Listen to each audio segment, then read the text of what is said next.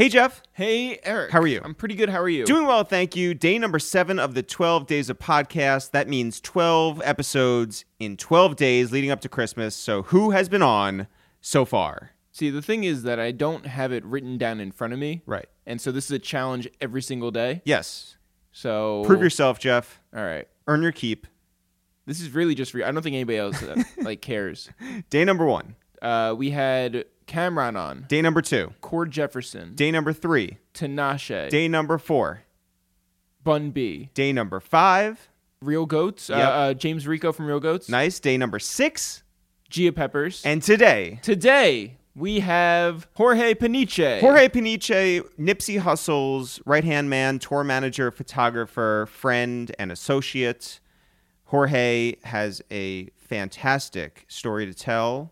Jorge has lived quite a life and been in a lot of interesting places. And it was a joy for us to experience his journey in one of those incredible places. Yeah, the LA Athletic Club, It which is so nice. Really nice, far too nice for this podcast. Yeah. But we had a great episode. But Jeff, I do want to talk about the fact that a lot of people have found us and found our podcast over these last six or seven episodes, mm-hmm. starting with the Cameron one. And you know, fine, it's it's nothing new every year to get more people when you put more content out. But specifically with the Cam episode, which has struck a nerve, not just because of the dinosaur stuff, but because it's a great Cameron interview a lot of people, especially on YouTube, have found us and wondered why Cam would sit down with us. or with anybody. I mean, like, because people think that this is like our first interview or something. And it is annoying to respond to every single comment and, and say, That we tricked them. We we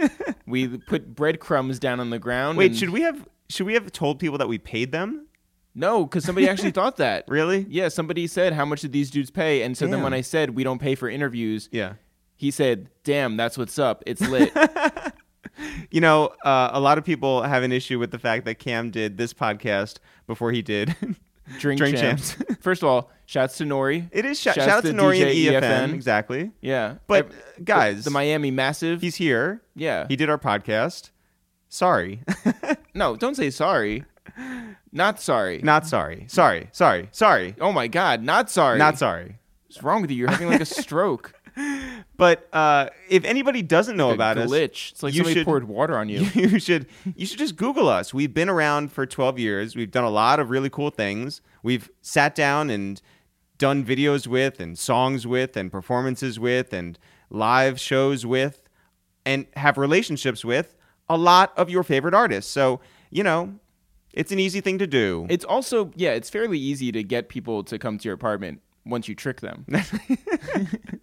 yeah, yeah, once that- you say, yeah. "Hey, do you want to go to a Right. cool party?" What and if- then it's a party of one, and by the way, you have to stick around for an hour and a half and talk about your entire story. What if we joke with people that there will be money here, Yeah, and then they show up and they're like, ah, you Well, got me. uh, I I guess guess, I'll- I'll, just sit here and yeah, not leave. talk about dinosaurs. Dumb. 12 days of podcast, 12 episodes in a row. This episode, Jorge Peniche. This is a great one, Jeff, and one that a lot of people have been waiting for. This guy does not do a lot of interviews, and we were happy to talk with him. Jeff, when do you want to get into it? Right after I tell people to subscribe to wherever wherever you're listening to this. Yeah. subscribe right now. Wait, wait. If they subscribe, do they get some money? Yeah, you get. you want to know what? If you subscribe right now, click that subscribe button. We're gonna interview you. Oh, Jeff, no, do not do that. Yeah, yeah, yeah. No, no, do not. Come on over. We're gonna gift you with money, candy, whatever, whatever is in our stupid apartment Jeff, when do you want to get into it? right now.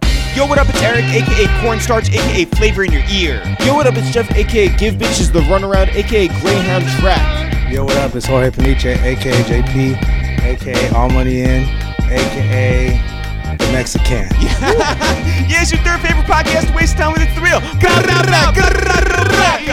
Jorge, what's happening? What's going on, brothers? Thank you so much for reserving the trophy room here at the Los Angeles Athletic Club. This place is nothing if not really, really, really wealthy right here. Yeah, So- this is some like opulent shit. I know, yeah. You know, I'm trying to set the bar high, man. We're almost up to 300 episodes. Usually we have people come over to our apartment. Our apartment has uh, Zero bottles. Yeah, zero bottles of wine. This has like every bottle of wine. If it serves as any consolation, none of it is mine. Jeff and I were lucky enough to stop by the Annenberg and see all these amazing photographs in 35 years of hip hop history. And, you know, amongst the pictures with Jonathan Mannion and Clay Patrick McBride and Ravy B and, you know, so many people that we admire and, and so many people that we're very close with, your art was also there. And uh, it's beautiful and, and amazing to us to see it amongst all this hip hop history. How did it feel for you to actually have your creations up on that wall? Um, it was super humbling. I didn't know that that project would scale that large. You know, I've been approached by different, you know, books, uh, documentaries, and some of them, you know, have a really short lifespan, and you don't you don't think much of it. You think, okay, there's a licensing fee attached to it. Your work gets, you know, put out there, and that's it, right? But um, this one kind of had a a couple of different cycles, right? That it went through. First, uh, you know, Vikki, who's the the the author of the book, she reached out via email and said, "Hey, I have an interest in you know the body of work that you have. I want to check out some of the archives." I should say this is for uh, Vikki's project Contact High. Right. Yeah, her and Joseph Patel and everybody put it on. They reached out and they said, "Hey, well, we we want to check out some of the the stuff you can contribute to the show. Show them some of the you know the stuff that I would like to highlight." Um, and you know, we did the business uh, I sent drum scans and uh, also contact sheets, uh, you know, because that's kind of like what the whole idea of Contact High was. And we were off to the races, and the book came out, did well. You know, it was beautiful. It's always beautiful to see your your work, you know, published, and that was that. And then the project resurfaced again, and then there was a documentary component to it and the people, you know, when I went to go do the interview, the setup was, you know, top notch. It was all the professionals and someone that, you know, one of the camera operators had just come off uh, filming the On the Run 2 tour. Mm. Uh, actually, the the visuals for the On the Run 2 tour. So, you know, I was I marveled at that watching it in the you know hundred yard you know uh, LED screen that split three ways and looked like Hollywood Squares. It was crazy, meets yeah. Dapper Dan, meets, yeah. you know, uh, Black Excellence. It was amazing. Yeah. Right. So I got to you know do a documentary piece, and then I find out that there's also an exhibition tied to it. So again, it went even larger. And for me, the personal significance of you know having my work exhibited at Annenberg was super special because even prior, you know, to my work being up there, I went years ago with uh, I think it was my parents, both my mom and my dad, and we went to see a, a Helmut Newton exhibition that he had up. And I legend. really, really, yeah, legend. Really big fan of his work. Um, and I got to see, you know, it's always beautiful to see, you know, your the people that you admire. You get to see their work, you know, printed in large format, and there's just so much you could marvel and admire, you know, and when it's presented that way. But uh, I thought it was just super special just to have an opportunity to see, you know, one of the people that you admire work, you know, exhibited throughout the space. And then fast forward, you know, have the opportunity to share that same space, you know, and Crazy. have your work up, and also be amongst, you know, people that you know, I've been putting a lot of work and, you know, are pioneers of the culture and people that put a lot of blood and twi- sweat and tears that are the unsung heroes of, you know, documenting the culture. No kidding. And I, I think that it's it's very special because you you brought obviously your specific vision Right. to that whole collection, but it's very West Coast. And I think that you represented for Los Angeles extremely well in that space and, and for generations to see. Yeah, I mean, I, I keep anytime you know I talk about my body of work that I have in, in the photography realm. I got super blessed. I got super spoiled. You know, I could have been living, you know, in the Midwest, and it probably wasn't. It just wasn't their time in the last decade. And for the last decade, it's been the West Coast time, and it's just been something that, you know, has exponentially grown year by year by year by year, and has hit critical mass. And you know, the superstars of hip hop, you know, are are here on the West Coast. Yeah. Either they're from the West Coast or they moved to the West Coast, right? Yeah. So I just got super super lucky, right place, right time, um, and operated, you know, with everything that I did with faith, and I think that that was super important. So in fact I, I got to, you know, be around a Kendrick Lamar, a Schoolboy Q, the whole Top Dawg Entertainment camp early, the fact that I got, you know, blessed to work with with Nip, you know, in the capacity that we worked in, you know, with which which was a full immersive collaboration and brotherhood and everything. I mean, spoiled. Yeah. So the byproduct of that was uh, that beautiful imagery that you guys got to see. That's very like, you know, I, a page out of you know Life magazine or you know photojournalism. It's not like a contrived portrait for the most part, you know, which I'm not against that. But for me, I kind of my specialty or my signature, you know, for the would, would probably be categorized as fly in the wall. You Yeah. know, Yeah. It's something that you feel like you're getting a license or you're getting access to something that you probably would have been pri- privy to see. So I know a little bit about your story, but I so I don't really want to start at the very beginning. Right. You grew up in L.A. Right. I grew up in um, a suburb, which is a, a working class suburb that's like about 15 minutes from downtown LA, called Rosemead. My early years were in Rosemead, and then my formative years and, and to present day have been in San Gabriel, which is the neighboring city. Right. Yeah. Not too crazy in terms of demographics. Again, working class. Um, at the time, probably half Hispanic, half Asian. Now, in the area where I live, probably well, the area I live now is probably predominantly white and Asian. What did your folks do growing up? They wore se- several different hats. Um, you know, uh, immigrant, uh, working class parents. Uh, we were we were undocumented, so whatever jobs that they could, you know, kind of like fit, you know, find Yeah, themselves scrape in, together scrape and, together, yeah. they did. So you know, mom, at least the ones I can recollect. When both my parents moved, uh, or when we moved here to the states, they they used to sell like uh, um, Mexican movies, like VHS movies. My mom even starred in one that was uh, about a a factory worker uh, that was a a vigilante at night called uh, Super Mojado. He's like the Mexican um, Superman. Whoa. Super Mojado, like Mojado means like wet back or whatever. It wasn't in a derogatory way, but it's just like Right, owning it. like it. basically Yeah, it- yeah. yeah owning it right Sort of like So- like uh, black exploitation, just like yeah. some, some, something to that degree. She was like a, a receptionist in, in a scene, and I tell her like she went Hollywood ever since then. I joke around with her about that. Um, but in any event, VH, they sold you know Mexican movies, and my dad at one point used to sell uh, snapbacks and like uh, accessories geared like at, a, at the Mexican community, like little things that you would hang from your um, your rearview mirror, Mhm. like little uh, horseshoes and little cowboy boots. You know all those things that Yeah. you go if you go down to Olvera Street or you go down to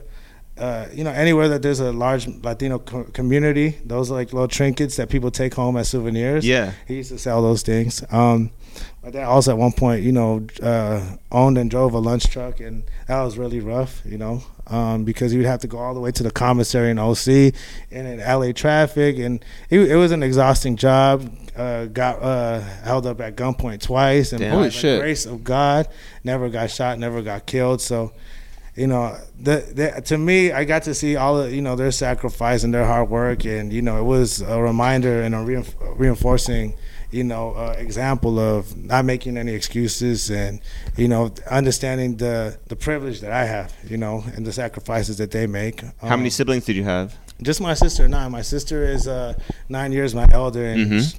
you know, uh, great relationship. I love her to death. Um, I was the third wheel on her on her dates with my brother-in-law for a, a decade strong. It seems, right? I feel like it. You know, I, I kind of prolonged the birth of my first nephew. Yeah. You know, I think which is at like 26, 27, a reasonable age. You know, it, it didn't come too early, not too late.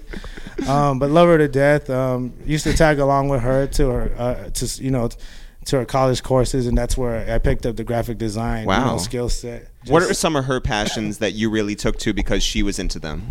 her passions and my passions and the ones I adopted, I don't see how I don't, I don't really think they converge. Mhm. I think that she thought at one point graphic design was something that was really of interest to her, but it turned out to be more of interest to me. Yeah. you know, and I would help do some of her projects at some point or assist her in certain things because I was really excited and, and passionate about it. I think she probably could have veered or, or, or pivoted into like uh, interior design and would have done really well um, just just by seeing her home and the way that you know she kind of you know combines colors and you know uh, outfits a room to you know to feel like a home. So, and, and that's not even being sexist. I just think that's one of her talents that she has, and I, I think if she would have gone that way, it would have been a little bit different. But I, I turned out to you know pursue graphic design. Yeah, especially early. Like, so tell me about MySpace and and eBay and how those two things um, really mattered to you growing up. Okay, so eBay came into play because I was a naive 15, 16 year old, or maybe even younger, maybe 13, 14 year old ask my parent, my working class parents for the Air Jordan 17s, right? And you know, I love basketball to this day. You know, once we wrap up, uh, you know, we're here at the LA Athletic Club. I'll take you up. Are you to about the, to like school us in basketball? I know, yeah. I'll take you. My up to knees the, are not good. Mine aren't either. Yeah. but I got the love of the game. You know, I, got, I got that that's in me. But um, on the sixth floor is a beautiful court. and I still play to this day. But um, then you know, I love basketball, and I you know, I was a huge fan of Michael Jordan. You know, um, I love the shoes, the Jordan 17s. I remember a kid in my math class, uh, Danny. He came in and came in with the Jordan 17s, and I was like, man, I gotta get those. So I, you know, my for whatever reason, my first instinct was to ask my parents, "Hey, can we go to Foot Locker and you know cop these Air Jordan 17s?" And what they say? They, we went, you know, they didn't they didn't know about the price. Yeah. We got there, I tried them on. I'm like, okay, I'm ready to dunk. I'm ready to take flight. and uh, sure enough, you know, when we, they asked for the price, it's two hundred dollars, right? Which was, you know, breaking new ground at the time because I don't, I don't remember any. Right, Jordans everything was costing normally like 100 something. 150, Yeah, but yeah, two hundred yeah. was a whole was setting new precedents, and now that's kind of like the standard. Yeah, Crazy right. Enough, right? But at the time, it was a big deal. And you know, parents just said in the nicest way, "We can't afford it." And Yeah. I understood it. I wasn't the bratty kid that was like, "I can't believe it," through a tantrum. I was Yeah, just like, right. I get it. Yeah. I get it. So then, you know, I tasked myself with, well, how am I going to get it, right? So I started wrapping my mi- mind around different ways to make money. Obviously, legitimate because you know I had the good fortune of having great parents that were on my ass. They weren't going to let me, you know, go down, you know, the wrong wrong path and start, you know, selling dope and getting caught up and all those type of things. Yeah. So my first instinct was like most teenagers is like, oh, I'm gonna get a part time job, right?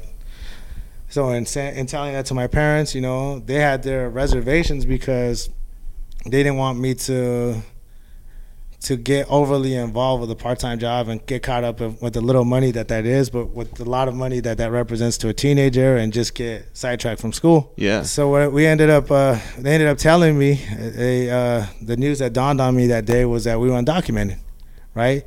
Which doesn't make it impossible to work, by the way, but it makes it, you know, you have to find loopholes, and it became a challenge. Yeah. Did you have any questions for your parents about that? Not necessarily. I didn't think about Like- it like, like- as the worst thing. I, it didn't. It didn't calculate. I, I didn't quantify it as like or or give it its place like this was the end of the world because it's not. You know? No, Because- I mean, Right, no, no, totally totally. not. But I, I, all I, I, Yeah. I knew statistically I was one of millions. yeah, yeah, Yeah. Probably a lot of millions because a lot of people don't answer the door when you know the Census Bureau comes knocking. Yeah, Yeah. right. You know, it's like. The, But it may have prevented you from getting certain jobs Certain that jobs, Yeah. but that that wasn't that didn't that didn't deter me from trying. Right? Yeah. So I, you know, my parents just basically said it's gonna be a challenge if you were to try it. Just just stick to the script, figure it out. You know. And I ended up, you know, scraping some dollars together and buying a, a couple pair of shoes. And Wow. I missed prom because the Air Jordan 4s, the, the lasers, uh, with the laser inscription came out that day. So that that, that kind of kick, kick-started my eBay career. I started sell, reselling sneakers on eBay, and at one point, even with that that particular shoe, I I sold a Word document that had a link that anytime you would click on it, it would take you straight through the um, straight to the buying portal and bypass the virtual waiting room. So I sold the actual physical sneakers that I I bought, you know, and I was waiting to receive. Yeah. Right. And I also sold a digital document, which was the Word document, which I, I think I sold it maybe for ten dollars, and I sold I don't know how many. I sold quite enough to, to be able to invest in more shoes, and then that was kind of my startup money, and you know I did that for quite some time on the sneaker you know tip. I, I wasn't a huge sneakerhead, nothing in comparison to what kids do. you weren't days. waiting outside on a No, line. no, no, no, no, no. But I- enough I that was you a were- complete amateur in that sense. I was just more like in pursuit of a commercial, you know, uh, commerce. you Yeah, know, right. Money. It wasn't that serious to me. I ended up uh, transitioning from selling sneakers to doing drop shipping from China of Star Trek DVDs of all things, right? Whoa. And that was random. That was from I came across I, after after the the shoe thing. It seemed kind of like exhausting, and you know I started to see an influx. That, that market was getting inundated. I, I started to look at other options, and I saw drop shipping. I came across uh, a drop a drop shipping list for different products, and I did my research on all the products and Star Trek DVDs at the time. Like the DVD sets would cost like eight hundred dollars for the entire series, right? Which is unheard of. I, I I never- I never saw them at Best Buy or at anywhere, but Yeah. I knew that they existed and that's what they cost.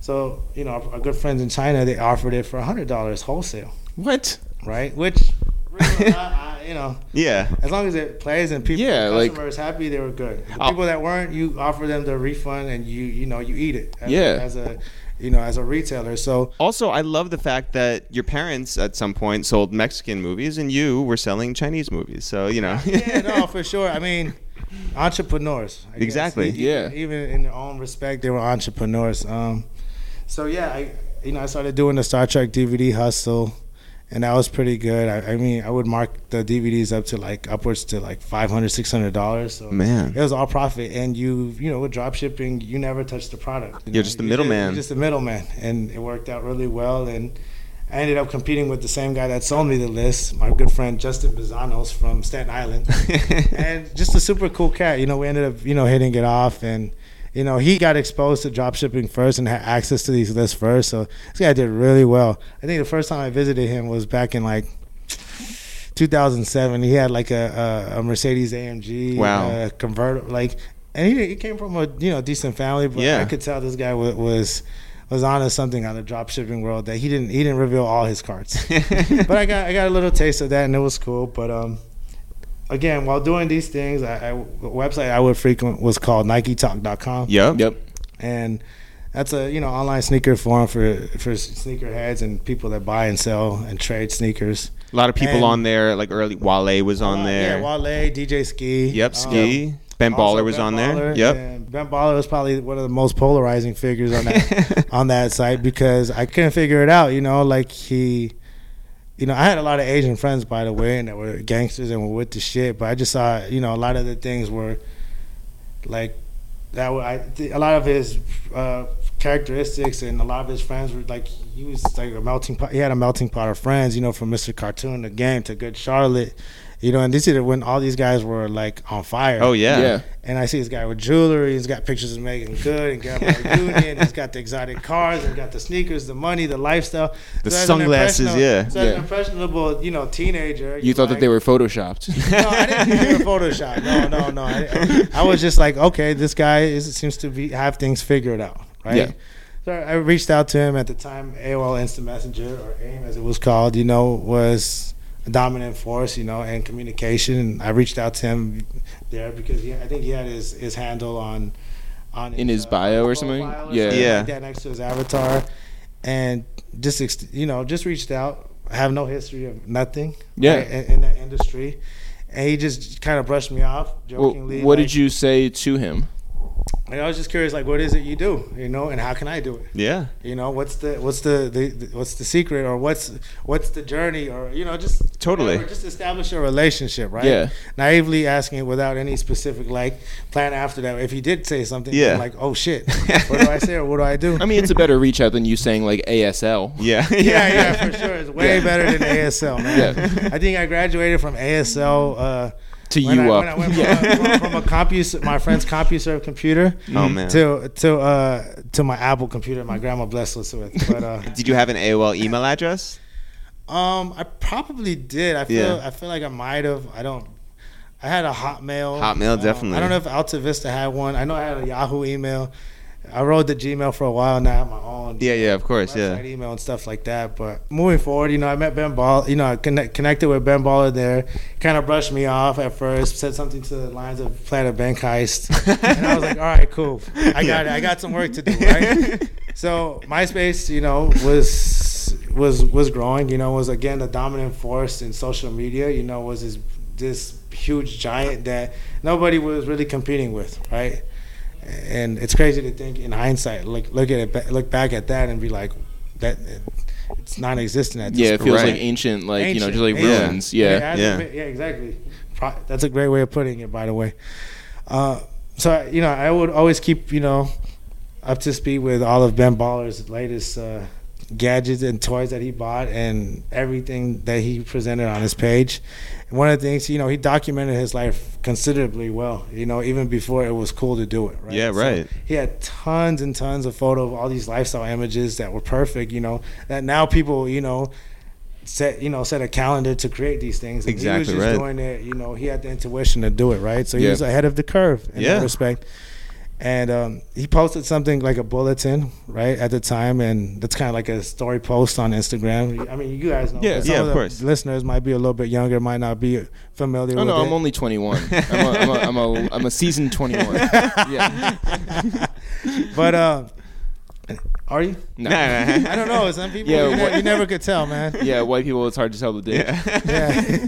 I'm like, are you? Yeah. But um, in, a- in any event, um, he posted something saying, "Hey, I need someone to help me with some HTML coding to uh, create a thumbnail gallery of all these images," and it was probably like about four or five hundred images. So at the time, a lot of people, you know, were getting hip to doing a- very simple HTML coding Yeah. you know, and I was one of them. And I took on the task, you know, I said, hey, I got it. And I probably coded all of those images probably in the course of like two or three hours using Photo Bucket or Image Oh Shack my or one god. of those. Yeah, yeah. And I shot it over. I shot over the text, you know, like a text file to his email, and I'm like, here, paste this into your this description part of your page, and everything's gonna pop up exactly how you want it. Three columns, and I don't know how many photos. It was tons of photos. You know, Yeah, that so took- like in three months when it loads, Yeah. then, you like, could you'll really see like everything. marvel at it and be like, Yeah. wow, we did that. Yeah. But that was that kind of opened up the conversation, and now it's like, okay, cool. You could be an asset to what I do, and you know, Ben extended the olive branch, and he, he made you know key introductions. We met on Fairfax at Turntable Lab Wow. for an event that Mr. Cartoon and Estevan Oriol were having, and he made introductions to both, you know, the Soul Assassin family that night, to Game, to uh, Benji and Joel from Good Charlotte. Wow. And again, I, I that this is completely you know uh, foreign to the world that I come from because I don't have a family that comes from an entertainment background.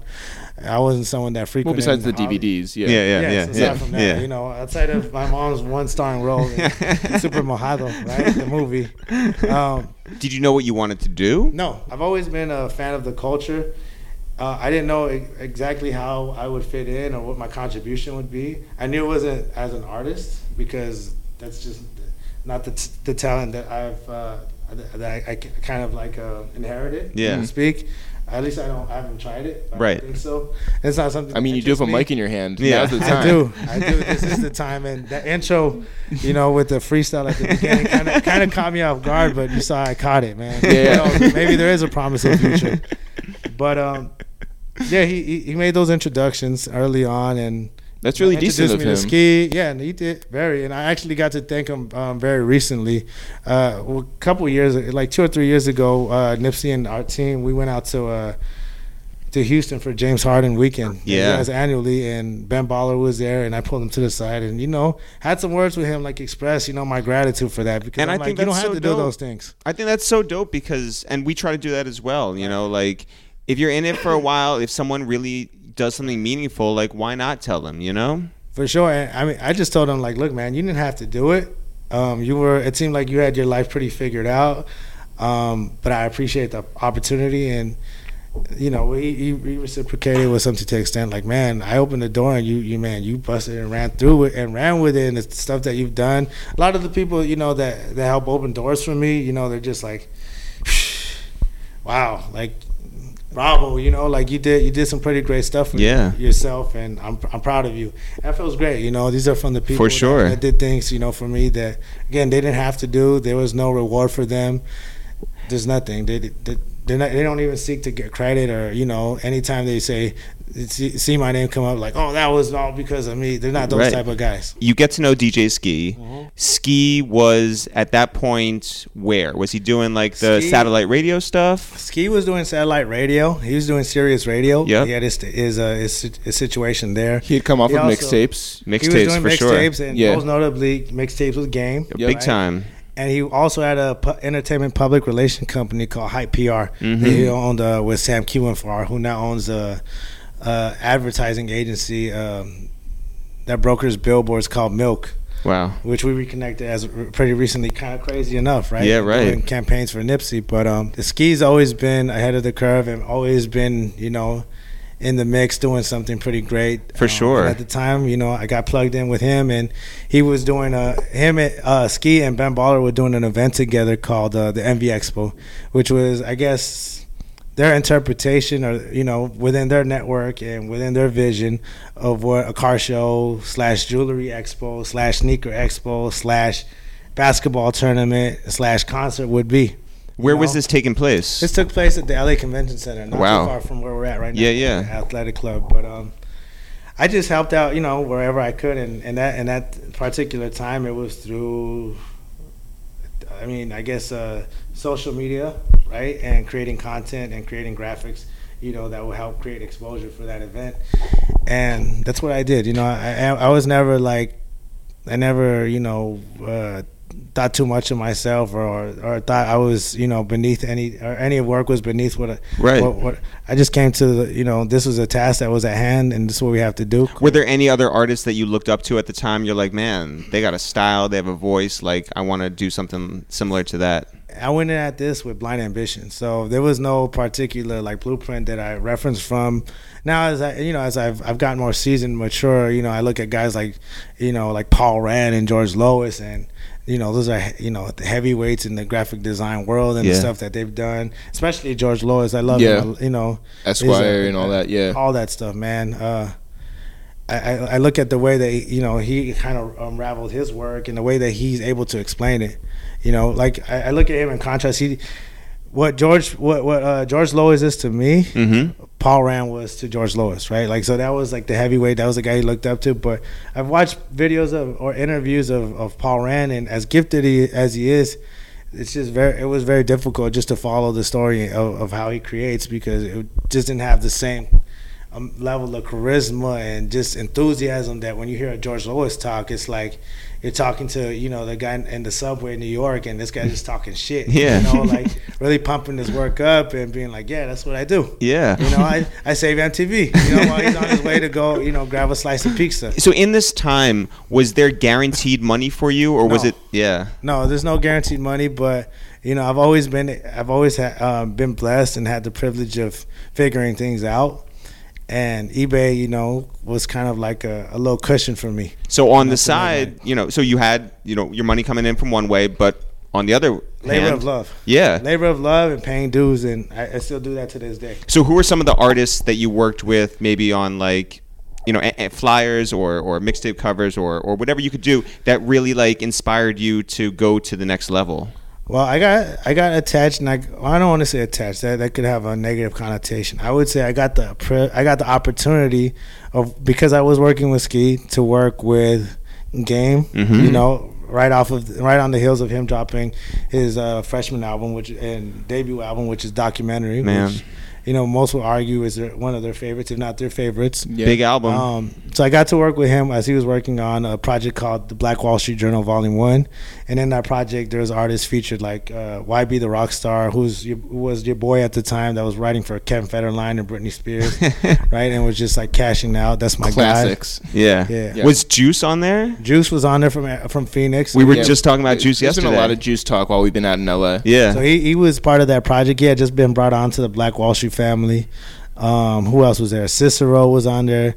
Um, and then probably most notably Kendrick Lamar, who went by K. Dot then. Yeah, right. J Rock was there. Um, and J Rock was like the leader out of the TDE camp. right, for like, sure. Yeah. Um, also Quincy White, who used to go by Dub at the time. So it was a huge pool of talent that was, you know, on the verge of some really great things.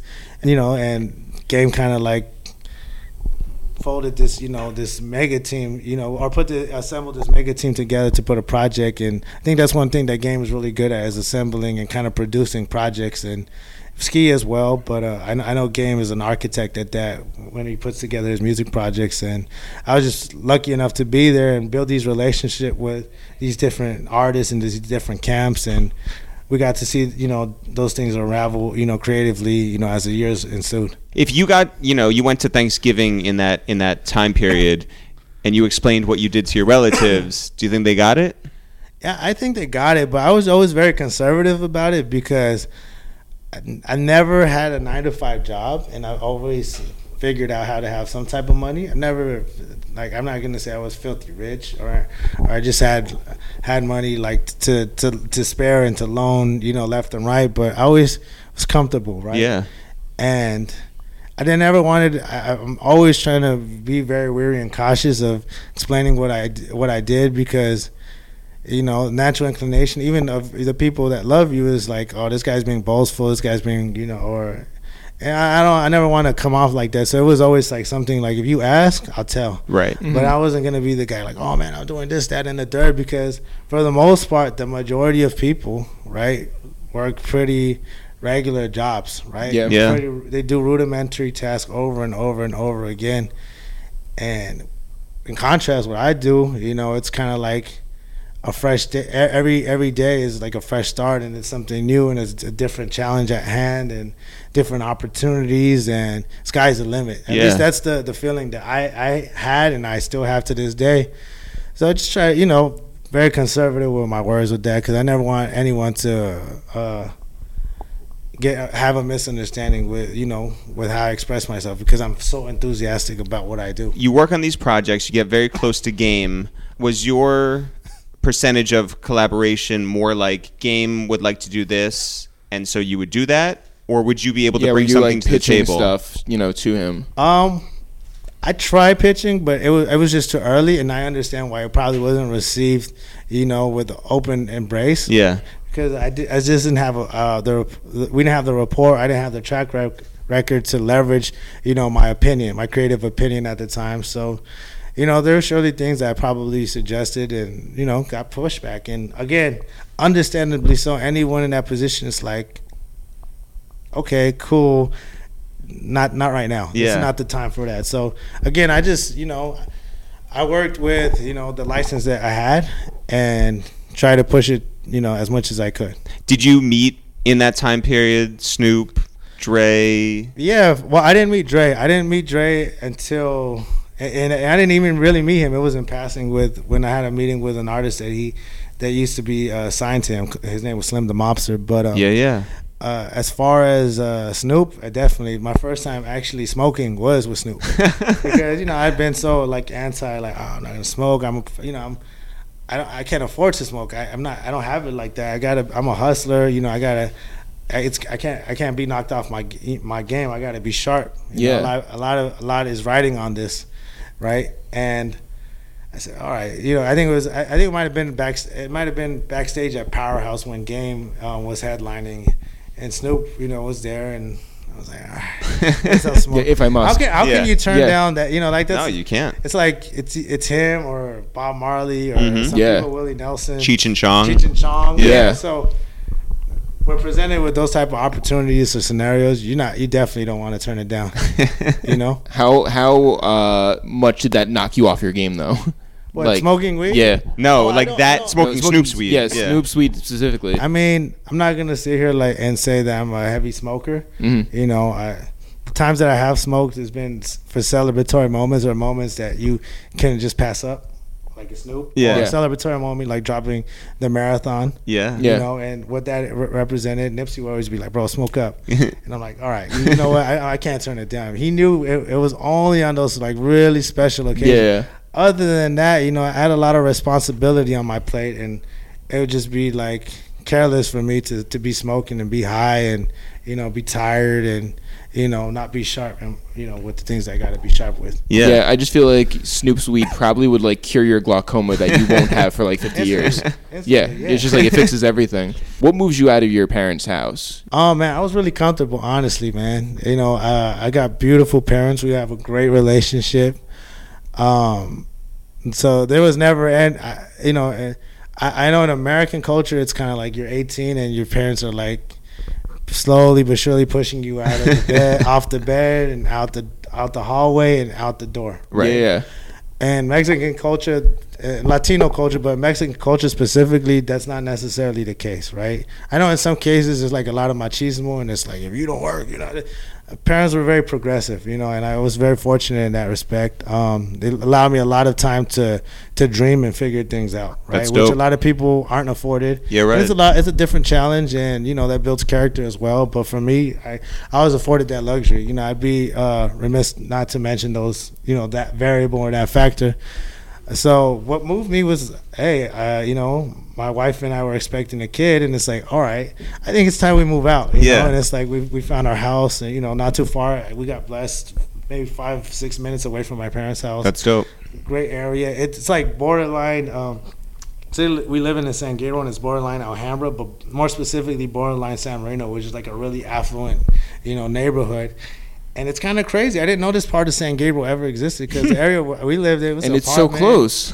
Yeah, no, it's a whole different world. I'm That's so crazy, man, yeah. it's just like really posh and really like manicured lawns, and you know you don't see your neighbors ever. Like it's crazy. It's like and where I where I grew up, it was like it was an apartment structure. It's different, you know. Yeah. Why- So I didn't know that side of San Gabriel, like that far north of San Gabriel, and then it's literally a block away from San Marino. So you hop over, you, you jump one one block over, and that same house would probably be, and you know, a lot more. Can you describe what that era of game and Black Wall Street and all of them was like in Los Angeles? Because I bet you guys had the city on lock, right? Yeah, I think you know. Again, I just assisted where I could. I, For I- you sure. know, so You were the third wheel on your sister's was- Yeah, yeah. yeah, exactly, exactly, exactly the same thing. No, but uh, yeah, no, the game had everything. You know, game had had the city on smash, and you know, he was in, in the middle of you know his fifty cent, you know, G Unit, G Unit beef. You Yep. know, so that that Yep. stuff was going on. The Stop Snitching, Stop Lying campaign was going on. Um, he was working on his sophomore album, The Doctor's Advocate. So that Mm-hmm. you know was pretty pretty cool to see. You know because again, super lucky. You know, it's like you don't only get to be in a studio session, but you get to be in a studio session with arguably the art, the hottest artist at the time. You know, and he's coming off of a very successful project that he worked with. Yep. Fifty Cent, you know, and and Dr. Dre. Were you there for the uh, cover shoot for either the first two albums with Jonathan Mannion? Neither, but Okay. Jonathan Mannion is a good friend of mine. I was there for a, the One Blood video shoot that Mannion shot. Were you there for the recording of Yeah. the One Blood? A remix with like 85 different artists. no, I wasn't, but I was there for the recording of certain songs. Uh, like uh, I remember when the vocals came in for "Why You Hate the Game" with Marsha Ambrosius. Oh, Yeah. yeah, Yeah. that was the night before we went. We headed to the club to to uh, to go to. We went. This is my first time at the club. We we were in Glendale. And we drove through the canyon and ended up on Crescent Heights and Sunset Boulevard. There used to be a club called Privilege. Hmm. I think it's now like X uh, 14. I think it's what is XIV or I don't know what it's called. It, I don't go. I don't go to clubs. Although we did go to a lot of clubs because of Nipsey, we did hostings and stuff like Yeah, that. But yeah. outside of that, we ne- I never really was a club goer. That was my first time going. Was it you and like a hundred others? the Yeah. whole squad. Yeah, we, yeah. we you know caravan over there, and it was for crazy enough for Paris Hilton's album listening party. It was like a, a pink carpet, and you know I was an outlier because one I was young, and two I was Hispanic. Yeah. Right, so I stood out like a sore thumb, and you know I think I was maybe 18, 19 at the time, and you know the club was 21 and over, but I, I didn't I didn't think much of it. I'm like I'm here with game, whatever, and try. Which you know as soon as we got out of the car, we're greeted by Paris Hilton and, and Kim Kardashian, who was not a, you know Yeah, Yeah. right. No, she was her- she was, She was Paris's like assistant. Yeah, Right, yeah. super cool. And now you know she she greeted everyone. Everyone they greeted us with a hug, a hug and a kiss on the cheek. I was an 18 year old kid. I was like, this is cool. Right? And um, we, you know, I, I try to like slide through the cracks with the rest of the crew. They're IDing everybody. They pull me. They're like, nope. Out Paris, out of her own party, she comes out the door, right, and basically tries to argue and make a case to let me in. Wow. She doesn't know me. Yeah. She doesn't. Again, she doesn't owe it to me. So I love Paris Hilton. for Yeah, yeah. Super cool. I've I've never seen her or, or met her formally after that, but if she's hearing this or someone that oh, knows Oh, she's her, definitely hearing this. Yeah. Paris, Paris gets a lot of love, man. She's a super cool girl just for doing that. Just super down to earth and humble, especially knowing you know the history of her family and the affluence that she she grew up in. Yeah. To do something like that, it's good in my really book. decent. That's really awesome. Were you able to hear all of Paris's album? Because like you know, No. clubs are not an optimal times for a listening party. No, I never got in. I never got in. I stood outside with. Uh, uh, uh, one of she put herself on the members. line, and the security said no. No, they, their liquor license was a lot more valuable. Yeah, than yeah. Then, then, which I understand. Again, as a hustler, I was like, I get it. I can't take I can't take offense to it. You Yeah. gotta make your money. You know, like I, I don't plan on buying the, the club out. You know, bottles tonight. You know? And you decided that night, I will never go to another club. and then I did the next night. Wait, how did you get home? Um, I ended up. I was in the car with uh, one of our one of the guys from the team. So uh, I think I ended up getting picked up from Game's house at at one. point. I think after we, we we left shortly thereafter. He was probably there for like 20, 30 minutes. Oh, okay. Little walkthrough. Yeah. Yeah, Touched the back wall. Yeah. Got back in the car. Got it. pretty Yep. much. You know, Yeah. just quick. Yeah. quick, you know, show face, show love, Yeah. and out of there. But um, yeah, studio sessions. That was one. Uh, that's a crazy story. We was completely sidetracked. Uh, I got to see stuff where where he worked with Kanye, we worked with Puff. Um, one day he worked with uh, Will I Am, a song off of the Doctor's Advocate called Compton. Yep. Which you know, any if especially when it's your first time at a studio or your first couple of times, every song you hear coming through those studio speakers, you're like, "This is gonna be This out is of here. it, yeah. This Everything- is it. yeah. That's the impression you get, right? Yeah. So I heard Compton and I was just like, oh man, this is amazing. It's Will I Am and, and Game. This sounds amazing. And then they had another song called, I think it was called Chili. It was uh, Will I Am and Fergie and Game. It was super cool too. It was like a cool club record. And when it finally came out and you listen to it in your car or in your headphones, it didn't have the same impression. But It was still a cool song. It's special to me. But I got to see those sessions for the Doctor's Advocate. Then I got to see other sessions for Black Wall Street Journal Volume 1, where you get to see, you know, the J Rocks record. You get to see the K Dots, you know, in the early stages. I can't believe that you were 18. Like like, 18, 19, yeah. yeah, like that's like it just seems so young to be exposed to like so much. Yeah. Yeah, not quite as young as the guy from Almost Famous, though. Yeah, yeah, yeah, yeah. yeah. So when do you formally meet Nipsey Hussle? Mm. Well, first, I get introduced to Nipsey's music through my friend Will, um, who, who did music at the time under the moniker of Mr. Don't Know. He was a Mexican artist, right? Super talented. Um, he just told me, hey, you got to check out this guy, Nipsey. This guy is the truth, right? And, you know, I, I respected his opinion in music because I knew he did it and I knew the artists that he followed and that he's put me on to before. You know, I respected, you know, his take on this is, you know, quality music. So I think he gave me uh, Bullets Ain't Got No Name Volume 1. Mm. And from Volume 1, I went to Volume 2 and was just completely blown away. You know, I was convinced. I'm like, I get it. I watched the interviews that further reinforced it. And then I see just even previous videos that weren't as polished, but I was like, this guy is out of here, man. There's just no, there's no question about it. He's got all the intangibles, and he's got you know, cr- you know, crazy perspective, super articulate, super intelligent, authentic. Comes from a place that people you know are interested in, like the story, like and that they haven't received like a, a really critical or clear uh, update on what the state of you know South Central is. So I thought he was super instrumental in that. So I listened to the music, become a fan, and you know follow the movement, you know, and from afar. Uh, I, I think we might uh, at the time I was doing a lot of editorial uh, writing and photography For- for boutique magazines like Ryan Magazine Oh wow. in LA that you know has gone uh, belly up like a Yeah. There are no more magazines anymore. Yeah. Yeah, Oh, no, for, for the there's kids none. listening out there, a magazine Right. Yeah. is a bunch of pages Yeah. together with photographs and words. Yeah. And pages are these things. Yeah. yeah. yeah it's it's a whole it's a whole science Yeah. kids but um Yeah. I used to shoot a lot of stuff, you know, with them, and I would use their platform to leverage, you know, opportunities for myself.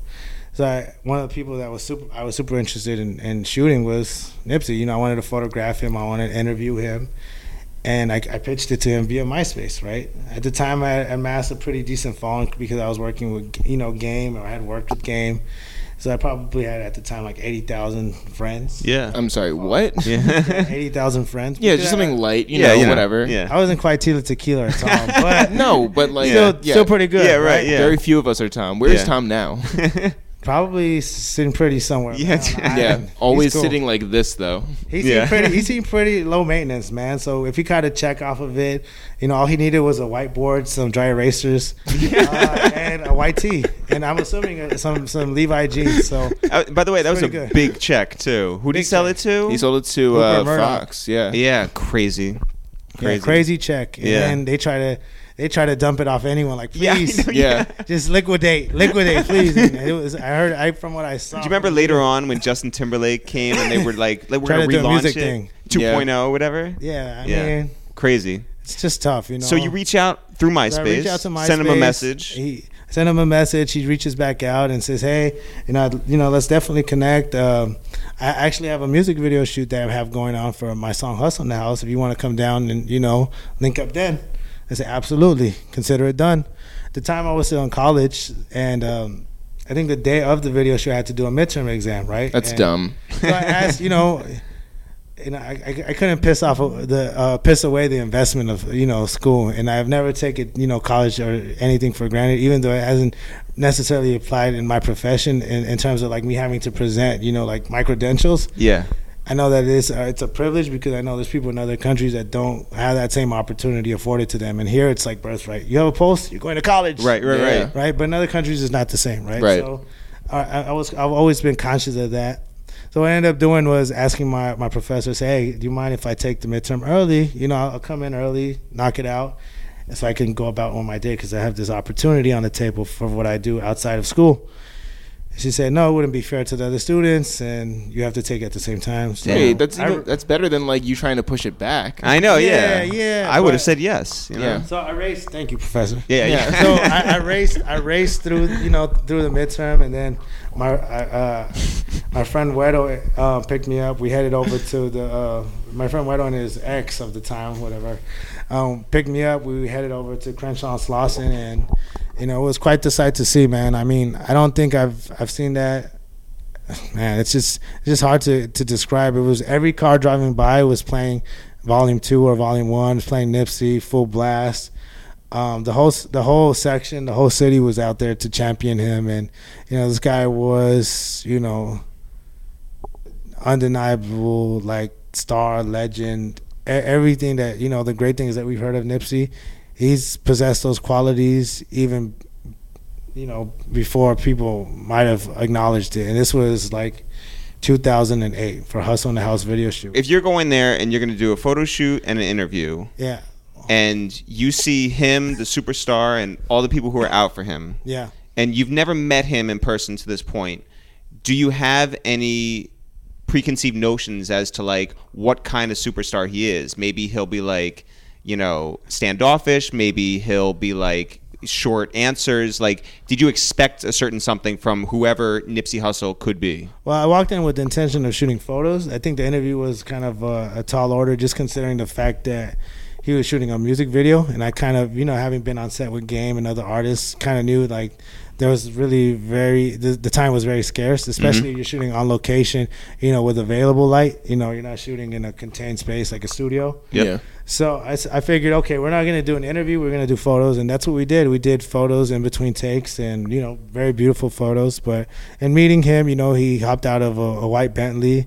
I remember he had, I think he had maybe Monarchy jeans, maybe Prada shoes, and like a, a navy blue Almany and Brinks truck uh, t shirt.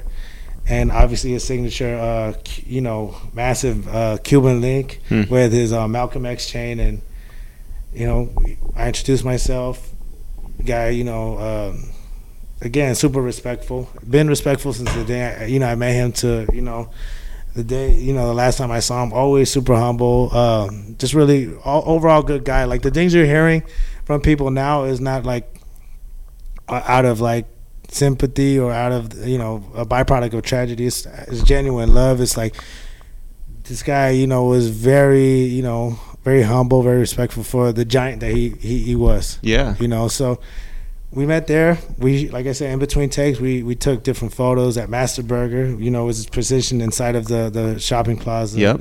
uh at slauson donuts on 63rd and brynhurst uh literally in the middle of crenshaw and slauson as he's filming the video.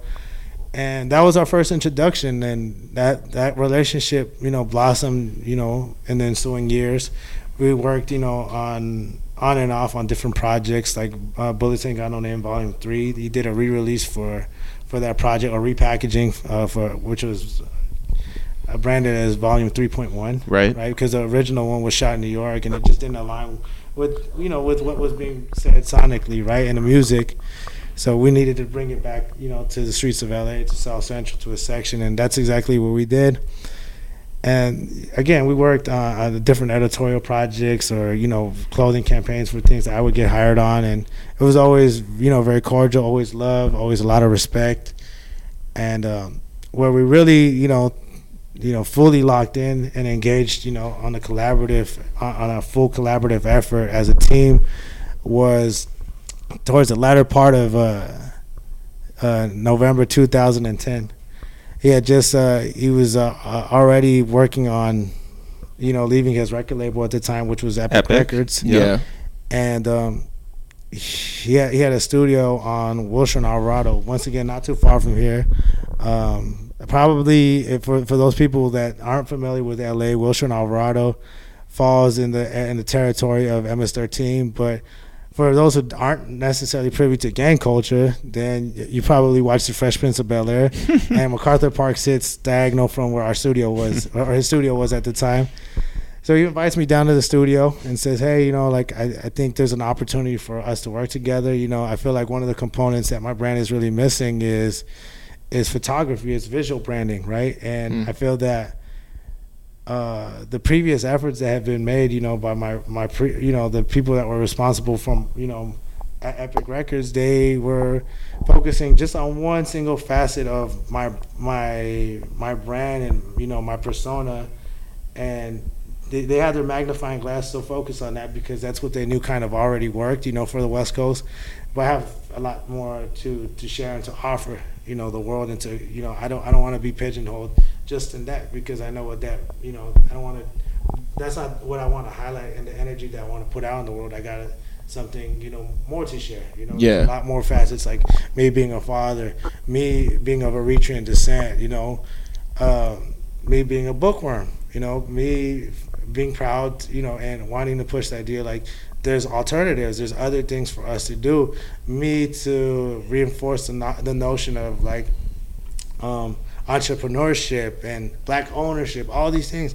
But those things were being brushed under the rug because it was just so focused on you yeah know, gang, gang, culture, yeah, yeah, right, like which you know is part of LA culture. So you know. He, he had he had an A and a B room, which were A room was his recording room, and then the B room was for the team, and then there was another room right next to it that just opened up, right? And uh, he said, "Hey, uh, you want to go? Are you? Would you be interested in going half and half on this?" I was sold. I said, "No, you, listen, absolutely. Where do we? When do we sign a lease? Let's move forward on this. Like, you're asking me to work, you know, with you. Come on, man. There's there's no question. I, I again spoiled, hmm. spoiled, man, spoiled. Because what are the chances? You know, like we didn't grow up in the same area. You know, I didn't grow up with him. You know, I'm not from the entertainment, you know, entertainment background a world a relationship where someone could have connected us. You know, it's just a universe. You know, conspiring in both our favors because I think we both invested a lot in each other and, you know, the byproduct of that, you see, you know, some pretty amazing stuff. Hey, gang, it's Jeff, and that's Eric. Hi. We're here from the podcast. Yeah. The Real. Reporting live.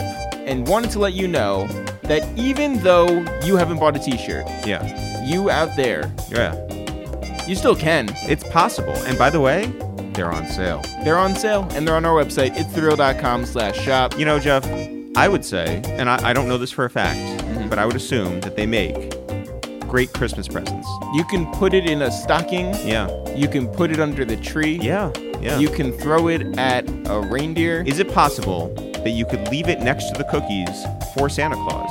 Again, I don't know. Our sizing goes up to double extra large, triple extra large, quadruple extra large. How how big did we go? I, I I'm pretty sure it's. Did we do 4x? I think it's 4x. Whatever for any like you know Santa size yeah. guys who are out there, we've got those sizes. Yeah, if you're working hard on Christmas Eve, mm-hmm. we have the T-shirt for you. And where can you get those T-shirts, Jeff? It's thereal.com slash shop. And now back to the podcast. Leaving Epic Records was a big deal, you know, like Huge. especially in that time. There was this idea that you get signed to a major and like that's it, it. You sort of just like you know play your cards over there, and to to take your life into your own hands and away from a big building and away from a you know a, a product manager and a radio team and whatever else. That's a big deal. That's a gutsy move. And then you you start doing things totally in house. Did you feel like you were a part of something bigger and a movement that like even if you know the masses didn't understand, you got it?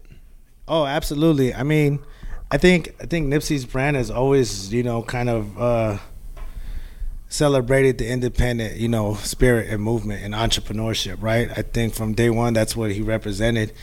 And the fact that he was assigned to a label um, with Epic Records was kind of like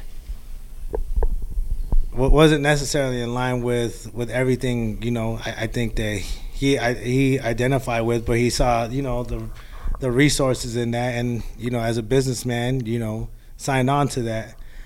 But just like any business, you know, some things work out really well and other things don't, Yeah. and you know, it, it's up to you to to understand when to you know pull out of of, of a situation, you know, before you cause damage to your brand Right. and I think he did that at an opportune time. And you know, again, he's he he was never Nipsey just never a fame junkie. You know, he's a guy that, that stood for something, and it was, it was bigger than you know uh, celebrity, bigger than monetary gain. You know, I think you know he was a blessing for a lot of us. Uh, especially the ones that had contact with him firsthand, but I think obviously his impact, you know, supersedes that. Uh, I think I th- I think with him um, with him going independent, I think it was super, such such a big deal, and I was super excited to be part of that because it's like we have free reign to do, you know, and to, to do as we please and innovate as we please, and you know, take our time, you know, to really like roll out these, you know, elaborate or very comprehensive ideas that some people might not necessarily understand, and when you're on a, you know, when you you have to answer to, you know uh, stakeholders, you know, they're looking at you like, hey, you gotta you gotta turn this thing around like right now. Yeah. Yeah, we need another project. We need, need another another, project tour. We need and- another. Yeah. You know, imagine imagine a Picasso or you know any of the you know the great artists in whatever medium having to work under that same pressure. Right. You wouldn't have the body of work that they produce. You know, this Yeah. it would be like super contrived. Yeah, it'd be Picasso. We need like that, that that dance single. We need that like you know song for the ladies. You know. Yeah, no, it's just be like too much pressure, you know. So Yeah. That was one, one thing, you know, I was super excited to hear. Like, what does a Nip Hussle sound? Well, to, to continue to see the, the Nipsey Hussle brand and story and music, you know, catalog unravel on his own terms, you know, which Yeah. is as any person should live because you know you get one life and you got to do it, you know, on the way, you know, on the term, on your terms and the way that you want to do it. Because if you do it any other way, you're doing yourself a huge disservice. as we were telling you beforehand, our first friend in this business is Steve Carless, and Steve means the world to us. And I know where we were when Steve told us on the side, in addition to the job he was doing at Def Jam, Yeah. um, that he was going to get involved in the career of Nipsey Hussle. Yep. And he told us that he saw the whole vision. He understood where people had failed before, and he felt like he could really bring something to the table. So, if you can describe Steve Carless for us, um, we'd appreciate that from your side. And also, if you can tell us some of the other members of the team that maybe don't get as much shine as like the main players. For sure. Well, to start off with Steve, um, I, I'm, I was very protective and territorial of Nipsey, truth be told. You know, not not out of fear that someone would come and, and take him away from our team or nothing like that, but just like, no, this is special. We got to protect at all costs, right? Like, we got to make sure that, you know, no one comes in and, you know, poisons, you know, the, the ecosystem. Like, the ecosystem is, is we created it, it's clean, it, and we know how to work in this ecosystem, and we know how to work really well. So I was just kind of like weary at first, you know, and I was like, oh man, Steve was coming in. This guy's from the, you know, has a label background. I said, oh man, you know, so there there was certain reservations at some point, but um, you know that that that relationship, you know, um, grew rather quickly, and you know, I love the guy to death, and we we we, we operate at the same frequency. You know, which is kind of crazy. Steve and I, we get along really well. It's scary, right? Um, because there'll be things like, man, I was just about to call you about that. You, you, or I was just, man, I was thinking the same thing. Is that crazy? So we understand, we understand our, each other, one another really well, and we ping pong off each other really well. And you know, he would, he helped. You know, he was another person that helped. And I gotta give credit for grooming me into, you know, a tour manager of sorts or into some type of administrative position because he had the experience, right? And I didn't. And he kind of, you know, guided and, and gave, you know, you know, uh, cues on certain things that you know I, I was, you know, tasked to do. Like this is how we're gonna do it. This is how we're gonna do it. And you know that's super helpful because without that, I, you know, would have been going into this thing blind. You know, so Steve O's a super cool guy, um, very innovative, uh, complete workhorse. Um, not a guy that has many excuses, if, if any. Um, has a huge heart. Um, when he when he locks in and invests in something, he locks in fully. Um, and just a guy that I know that doesn't quit very easily or doesn't quit at all. But that's Steve Steve Carless, aka Stevo. Yeah. And I have this song. What, what song is it? It's like, yeah, bitch, yeah, bitch, call me Steve. Oh, Yeah, yeah, yeah. what That's uh, that's Juicy J. Juicy J. Yeah. I always play that for him. for some reason, he's like, if we were Entourage, I'd see him like Ari Gold. You know when Ari comes in with the paintball gun? Yeah. Yeah, yeah. Like I would play that song and Steve was just coming through like a record label, just shooting shit up. Yeah. with a- with a paintball gun. Yeah. But that's Steve also. And and you know what else too is uh, I'll say this that Steve has always wanted to change, you know, the the structure that the music business sure. like just puts He's a out there. Radical. Yeah, yeah. He wants to knock down every single. He's not a. He's an anarchist. Yeah, yeah, and and he, I think he found like the perfect partnership with you all. sure. You know, yeah. For sure. You know, he integrated really well with our team and still to this day is a very important key player. But to go to go, you know, through our roster and unsung heroes that don't get credit, Mhm. um, I think we'd have to start off with the founders of the label and All Money In and the people that, you know, put in a lot of uh, blood, sweat, and tears and a lot of sacrifice early on, even before I was involved. And uh, obviously Nipsey is one of them. Um, Fats, you know, Steven Donaldson, he was, you know, a super important member of our team. You know, we lost him two years ago, Mhm. but um, just you know, Nip and Sam's and Adam's right hand man. This guy was, you know, had the heart of you know a man, you know, of a giant. You know, and this guy was again a workhorse. Um, never, never questioned. You know, like the the ideas of the uh, of the respective members of the team. He's like, let's go, let's go, and he was just always there and always present. You know, so super important. Um, Adam Andebrhan, you know, aka Adam, aka Dammy Dam, you Yeah. know, as we affectionately call him. Um, you know, one of the, you know, guys that grew, uh, I, I helped uh, shape a lot of the sonics of the Nipsey Hussle brand and music. You know, he he's the guy that lives, eats, and breathes, uh, you know, music and mixtapes, and is always, you know, ahead of the curve on like, hey, have you heard of this artist? And then two years later, three years later, this guy's the next, you know, the next artist up. Um, always brought, you know, had a great ear for music and selected some really great, uh, you know, beats for Nip, you know, for songs that are really noteworthy. Um, again, complete team player. Um, the culture in our team is like, no, no one is ab- uh, is above the program, so everybody's willing to take on whatever job or duty that they're handed, even if they might not be experts at it. They'll try. They'll give a very honest effort and figure it out.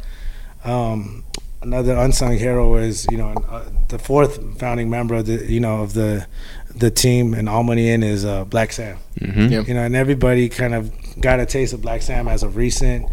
And you know, Blacc Sam for the most part is very private. Um, just again, just uh, completely, completely the most selfless person you'll ever meet.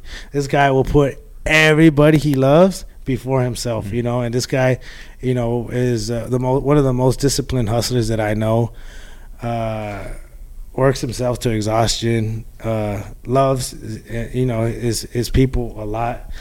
Um, has given plenty of opportunity to people, you know, like myself, and also to other members of the community to work at the store. People that either he, he met along the way, or that he grew, that you know, reached out, or he he encountered at some point in his journey. So. Blacc Sam just you know like I said he's the he's the by any means necessary you know and and you see a lot of that stuff you know rubbed off on, on you know on Nipsey as well and they fed off each other really well they balance each other really well um, outside of that I mean we have uh, a slew of other people you know like Archer One on the graphics end you know he's you know my, my partner on another brand we have called Playground you know creative brand and he's you know uh, we're, we're the pixel pushers, you know, like we sell digital art, you know, day and night, and this guy's just phenomenally talented. Then we got Marathon John, Jonathan uh, Fagan. Yep. You know, he was Nips. More, I, I don't even want to like downplay. Uh, the term was executive assistant that he took on, but he he was his right hand man in a lot of things, and you know, made sure a lot of things in his personal life and also professional life got handled and need to get handled. Um, then we have, I mean, we, we just we got Karen, you know, on the publicity end. Yep. Yep. We got Shouts to Brittany Karen. Atlantic. Yeah. You know, Atlantic, you know, even even to this day has been uh, super supportive. Great great partners to have in, in our corner. No, I'm trying to think. There's just just so Noonie, you know, is also very important on the fashion end as far as like a creative direction. Uh, Jade also, you know, as far as like putting together photo shoots for the brand and you know helping us build our social media up. Uh, it's just there's so many people like to, to, to name and list. You know, you got Antog, Krusty D, Ice, uh, India. This like I, I'm probably missing a lot of people, but basically this success is not by accident. It's a team effort, you know, and not one person's you know contribution is more important than the next. You know, and I don't say that as a cliche because it sounds nice, but because it's true. Yeah. Yeah. And then, like, you know, these are a lot of great minds that you just mentioned. What are those conversations like? And I'm sure, like, not everybody was always, like, around one another. Right. But, like, what are those conversations like when you're trying to move this thing forward? Like, are they animated? Are they, are people, um, like, who, who was the dominant personality within that? Um, I guess it just depended on what the agenda was, you know, at hand and who was bringing it to the table. Obviously, like in any any conversation, you know, amongst the team, that person's probably going to be super passionate, you know, and driven to like really drive this point home and be like, no, this is how we got to do it, and this is the game plan. But I feel like in, in most our meetings, it was, you know, pretty collaborative. Everybody, you know, brought their ideas to the table and you know, obviously acknowledged the person that brought the idea to the table and kind of like took their lead. But um, Well, I, pretty, pretty easy going. Definitely at times, you know, like any other team or any other project, there's, you know, there's uh, there's peaks and valleys. yeah. You know, and obviously, you know, when you're in the peaks, you're like, oh man, high five, I'm like, we got it. Yeah. And Yeah. There's the valleys, and then it's like, damn, we thought. I told you, you know, like there's always gonna be, you know, certain uh, hiccups along Yeah. the road, and where people might not necess- might have misunderstandings, and but you know, this team is is far more than you know a team that was assembled, you know, uh, you know. Uh, just, just for the interest of doing business, this is Yeah. like a, a family, it's For a sure. brotherhood. You know, this is we, know- we know each other very well. We know each other's families. Some, some even raise their kids to get, you know, ra- raise their kids relatively close to one another. So, Yeah, Super and lucky. and I and I asked that only because like you know you were naming all these people, and I always think about how Obama built his White House and how it was like a, a Team of rivals. team of rivals. Yeah. and so you know you you look at People, who could complement each other. Right. even Not with like necessarily differing just ideas. the same. Yeah. yeah, and then like you know you look at uh, not different administrations or anything, but sometimes Right. it's more top down. Sometimes it's um, you know like a, a more evened out um, you know uh, surface, and so um, it's interesting that that it was this collaborative sort of thing. Nip was the, the, the ultimate diplomat. So he, he knew how to defuse the bomb when things were going, you know, were going uh, astray, and we had to reel it back in. Um, yeah, like I said, our, our team is just like super progressive, super open minded, and just ready to to, to hit the pavement and, and tackle projects. Victory Lap is something that was, man, I mean, five, six years in the making, something like that. Give, give or take. Yeah. But along the way, there were lots of different projects Right. that were put out. Is there any specific project that you look to and you're like, man, that one means a whole lot to me? Crenshaw or like um, Mailbox Mailbox, Money. Money. Yeah. Yeah, Um, they all they all hold a special place. You know, I'd be be lying if I said just one single one like trumped the rest. But Crenshaw, I think, was probably one of the one of the more special ones, just because it was the one that that uh, put us on the map in terms of like all the naysayers that were saying you're crazy, you're gonna sell a mixtape for hundred dollars, Yeah. and you know how dare you, you know like the audacity, like people expect music, you know people get music for free or they could download, they could bootleg it. But what you know those people didn't know was Nipsey, you know what Nipsey puts in his music. People, feel, you know, like he's putting into people. He's not taking from people, right? So people feel like, man, they they almost feel like an obligation. Like, man, you giving me so much, and you know, have transformed lives. You know, I, I you know how Tony Robbins transforms lives, and you know, th- with the self help books, and Yep. you know, has the big conferences. Nipsey, you know, did it through the medium medium of music, and you know, I got to see it. It was amazing. People that you know are really hard to get to, you know, that are that really stuck in their ways, you know, coming to, you know, meet and greets with books. They, Nipsey didn't author, but Nipsey might have read or made made mention in an interview or an Instagram post, and people are coming with books. Can you sign my book? all walks of life, you know, male and female, you know, uh, different ethnicities, all walks of life, ages, and with books. People come into clubs with resumes. Imagine that, right?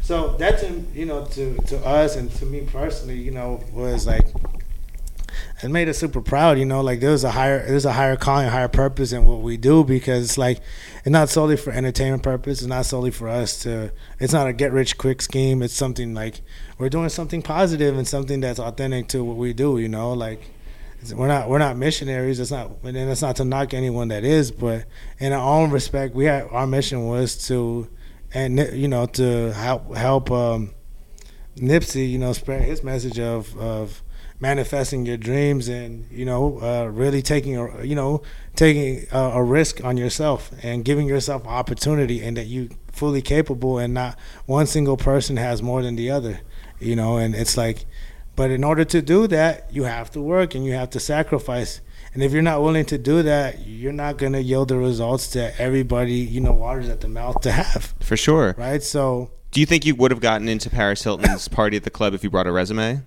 maybe, maybe, maybe. I didn't have quite the resume. I never had yeah. a nine to five. Yeah. I would have been like, yeah, I shoot photos periodically. But it's just your name at the of, top, yeah. yeah. In terms of projects, Crenshaw was super special, obviously for his price tag, and even the publicity run, like the energy was super crazy. It felt like one of one of the mo- you know, there there's several moments in, in Nipsey's career like I felt like, oh, you've arrived.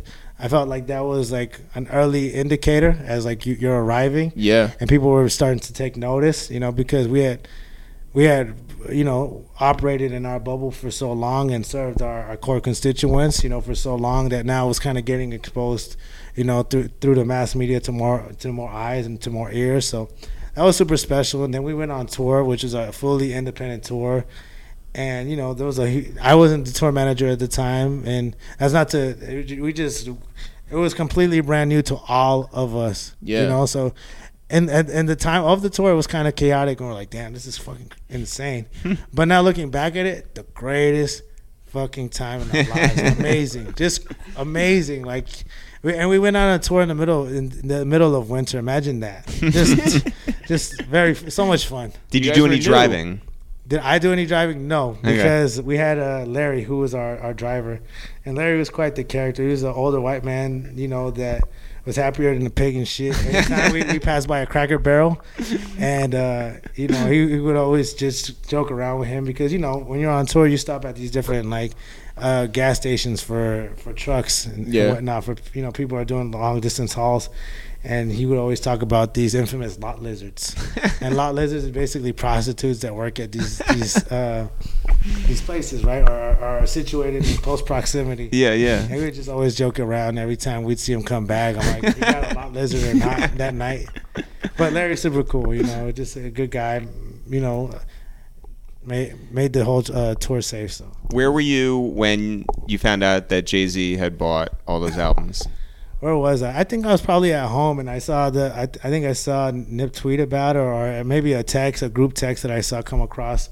What that feel like? Amazing, you know. it was like, again, it's a great. It's, it was a nod from one of the greats and one of the, you know, the curators and pioneers and people that pushed, you know, this culture of hip hop, and uh, you know, and the culture, pop culture as a general, you know, so far um, you know, by putting you know putting his neck on the line time and time and time again. So it was you know it was flattering to say the least. You know, obviously big fan of the music, big fan of the movement. So it was just really a really rewarding feeling, you know, to know Nip was receiving that recognition, you know, from Hove, and he tipped his hat, and you know, I, I just just great. Can you talk about the iconography, like the design of like Nipsey's whole steez. You know, like the the sure. yeah. So to kind of reel back into the conversation of earlier of how he was being presented um, prior to you know us collaborating and my involvement, a lot of it was just just focused on you know, like I said, one aspect of, of his life, which was you know growing up in the streets of LA and you know part of, being part of '60s and all that stuff, which is one part was a part of him at that time, you know, but again, there were so many other things to reveal and, and share with people that people would have been pleased to know or or be able to even further identify with him, right? Yeah. And humanize him more. That's my thing, right? You know, because I have, you know, growing up in LA, you you meet so many people that are involved in, you know, in the streets and in gangs and in, in whatever capacity. And to me, I don't see them any different, you know, because they treat others with, at least the people that I know, with respect and love. And it's like it's just your byproduct of where you're from. That's it. I, it's- I don't think you're like a demon. I don't think you're like the worst person ever. I don't. I don't think anything bad of him other than if I would have grown up in the same circumstances as any other person that may not understand it grew up in the same circumstances.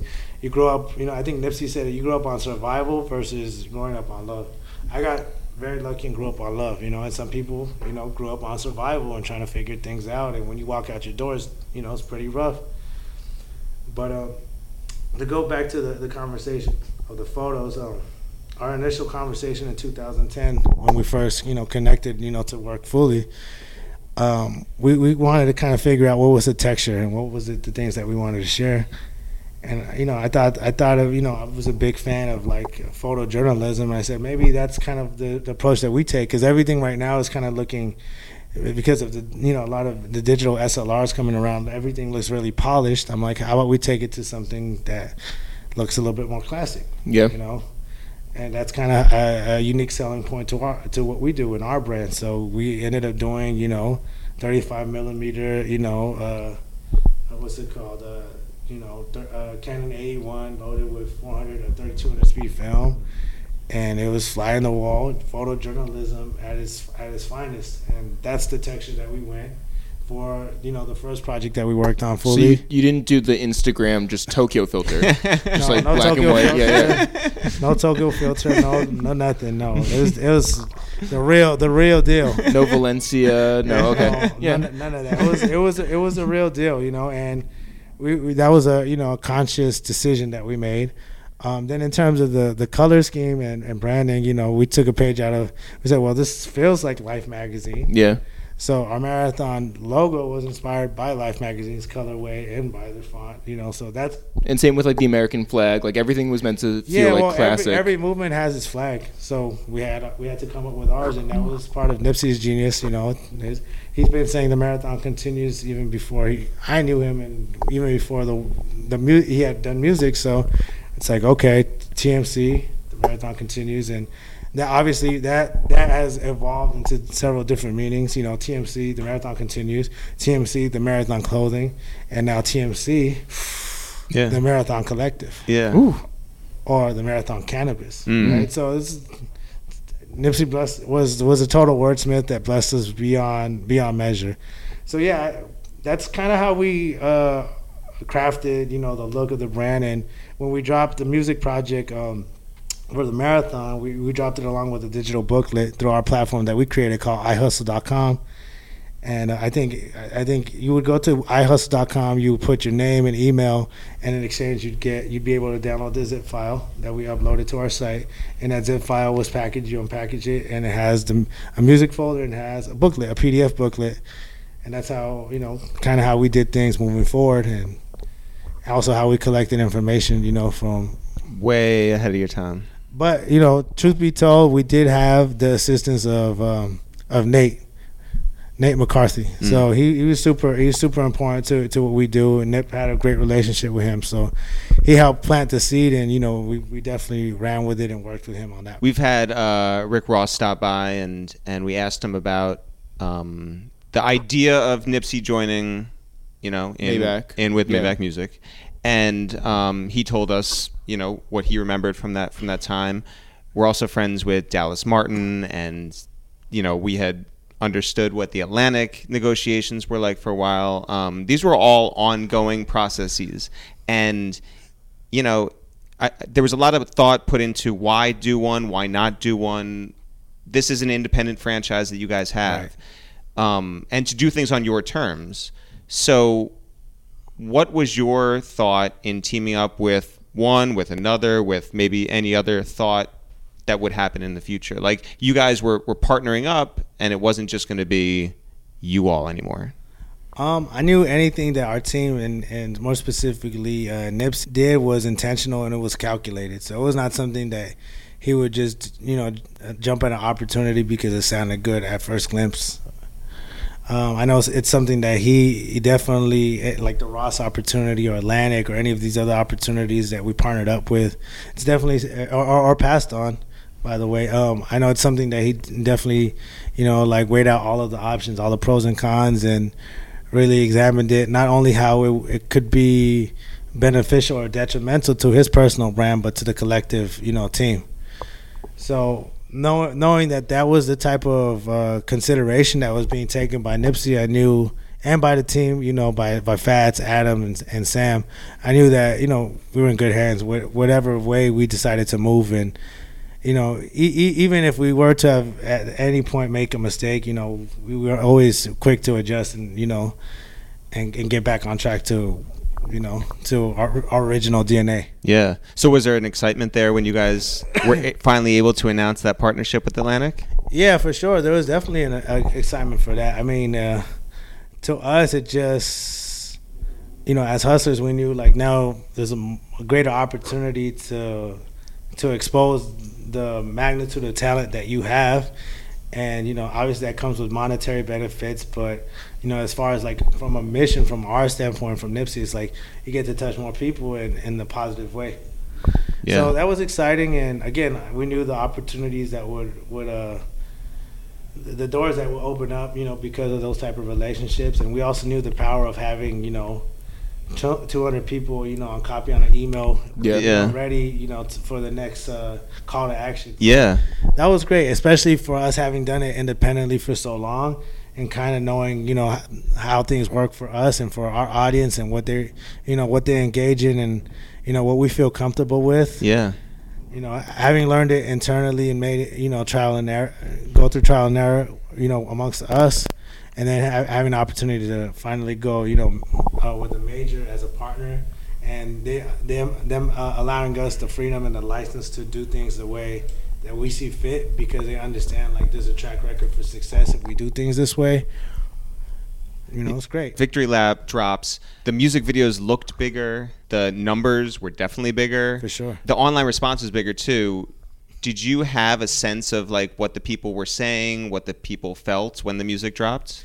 Yeah, definitely. I think um, once again, um, every project that Nipsey dropped, that uh, he had, you know, a lot, a lot of highlights, a lot, you know, really well put together projects. You know, he, he was the, an artist, artist, right? Super, uh, super uh, knowledgeable about rap culture and about the music and about the business and about the history and you know he never compromised in the authenticity of telling his story you know which is why everything took the time it took and I, I, know victory lap was just such a major project for him because he knew that that was you know gonna be his formal stamp in the game, you know, as acknowledged by the, by by the by the masses. You know, he knew that the other mixtapes were to, were also very important, and they served the audience that we, you know, that kind of grew with us. But he knew Victory Lap was like the first impression, you know, for yeah. a lot of people.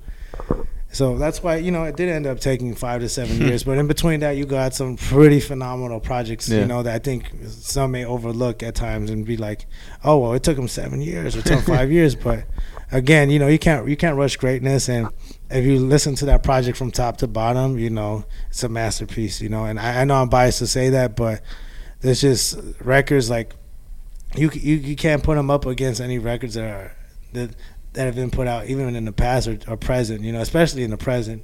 It's just so much so much weight, so much gravity to them. You know, so much soul, so much. You know, like it's just raw. It's not like with the intention of of of trying to do anything but tell a story. Yeah. Right. And you see that you see that from top to bottom on that project, and just the right features, the the musicality, the sonics, and it, it's like the sequencing, and then you have the videos to accompany it, and then yeah. the whole campaign, you know, attached to it. You know, a lot of people were, you know, that that we, I came across, you know, either in the streets or you know, all in the industry, that everyone tipped their hat and were like, "That was that was that was special." You know, it felt it felt like something you know we haven't seen in a while. Yeah, yeah. What was it like to to shut down the freeway?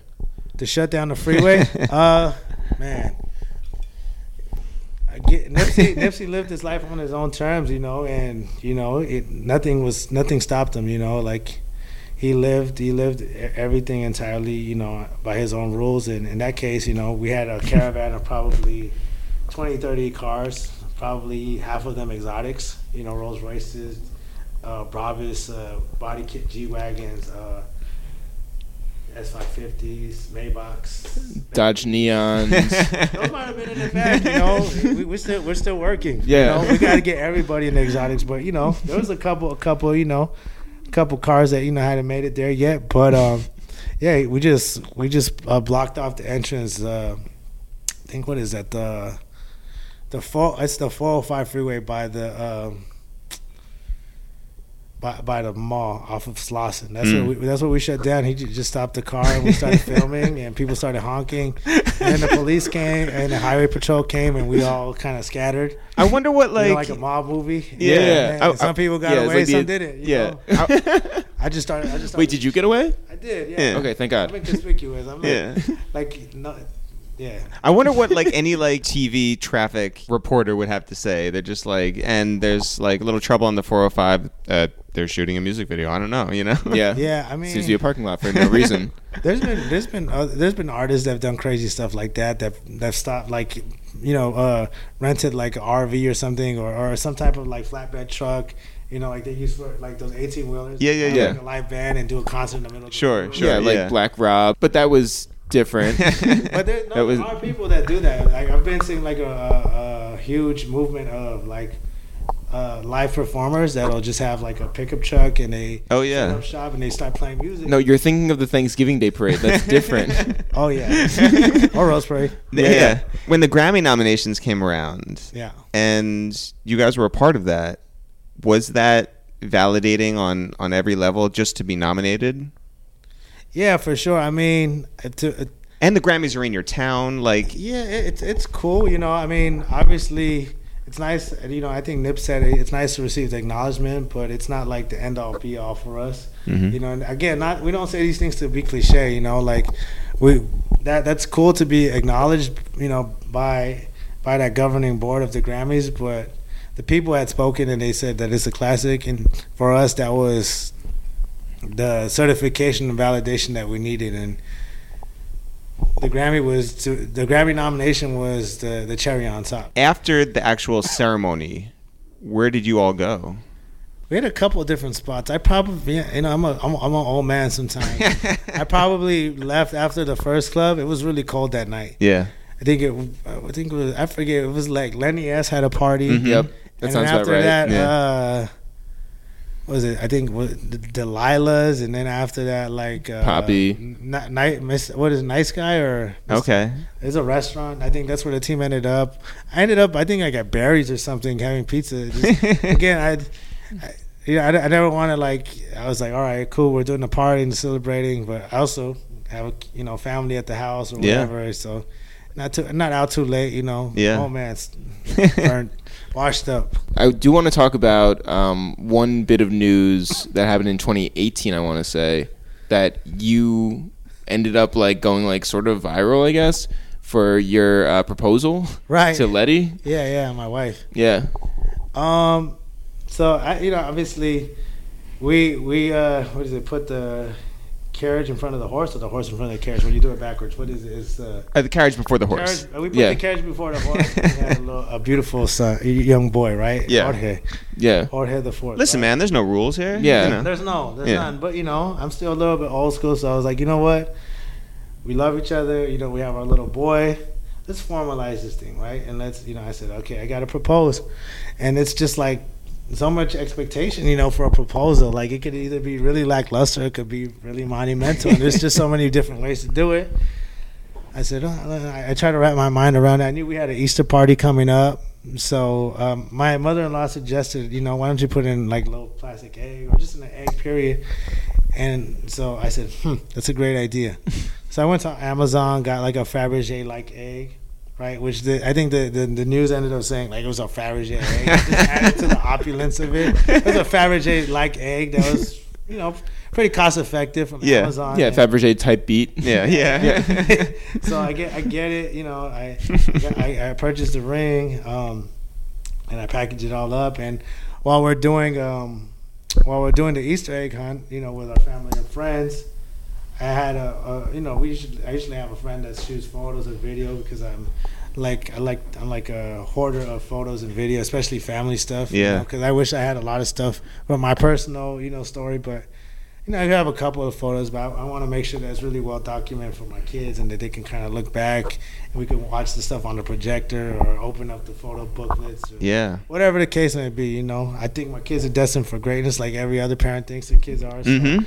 You know, when they have their, you know, their biopic or the, the, you know, special edition of uh, You- Life magazine. You got all the footage. Yeah. Or Yeah. Time magazine, they could roll it out and be like, it's all here in HD. Yeah. Yeah. But yeah, so we're going. You know, we're doing the Easter egg hunt. There's like a, there's like a little petting zoo for the kids. There's face painting. There's music playing. There's my friends cooking like 60 pounds of carne asada. in the back. Literally, 60 pounds. Damn. Oh yeah, you know. It's a big Easter. Yeah. Big Easter. Big Easter. Sorry to the petting zoo for having to smell like their friends. yeah, it was rough. It was rough. Some look pretty look pretty disturbed. Yeah. But you know, in, in the midst of this, I, I, I, I got an egg in my pocket. I took it out and I, I approached my wife. You know, or uh, Fiance at the Yeah, time. well, Well, yeah, no, be fiance soon to be a fiance. Yeah. Yeah.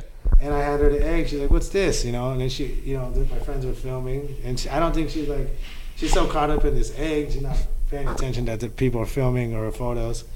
And she opens up the egg, she sees it right, closes it right, and kind of like shock. Um, I have my my uh, son who was a, just a couple months old at the time, you know, in hand, and then get on my knee, propose, and that was documented. We put on Instagram, just like it's like any other couple probably would do or whatever. And then it ended up being on Good Day America. then it ended up being like the biggest. I don't know if it was Russian uh, newspapers. Uh, ended up on there. Wait, And you went all the way like to Russia? That's- well, I mean, I guess if it goes on Facebook, then it goes to Russia. Oh, there so you go, yeah, Russian but- bots. So, Yeah. Good Day America, Rush, uh, some big Russian publication. Then People Magazine reached out, and I always used to joke around about this. this like, oh, when I get married, it's gonna be people.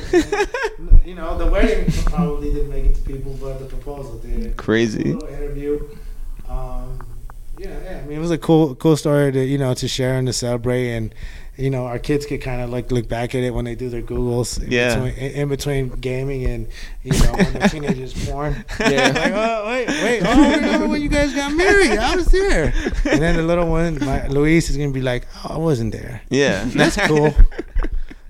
they can put it on MySpace 3.0, you know? Yeah. right, for sure, for sure. So, um, after the Grammys, there's probably a good spirit around you all For sure. and excitement. Um, and, you know, you're planning on the next project or projects or For whatever sure. comes next. Um, but certainly, Nipsey and your team has never been bigger. Right.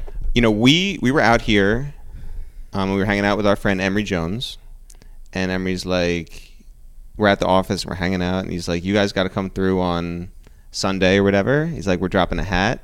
We're gonna Yeah. do it at the store. He's like, come through and say what's up to Nipsey. Nipsey, who you know we interviewed way back when. We've seen down in Atlanta, you know, in the studio. We've seen different places, and um, and we were you know looking forward to that Sunday. Uh, it was our first time to the store. Right. We went out there, and the line Was for, forever. for those hats. Forever. It, it, it went on and on and on. And by the way, sunny day, Right. everyone was having the greatest time, Yeah, all good energy. the best energy. And um, you know, we saw Emory, we saw John Monopoly, we was you know all these different people were there. Uh, we we caught up with Nip. He was like, I'm looking forward to doing the podcast the next time I'm in New York, and it was just it was just all love.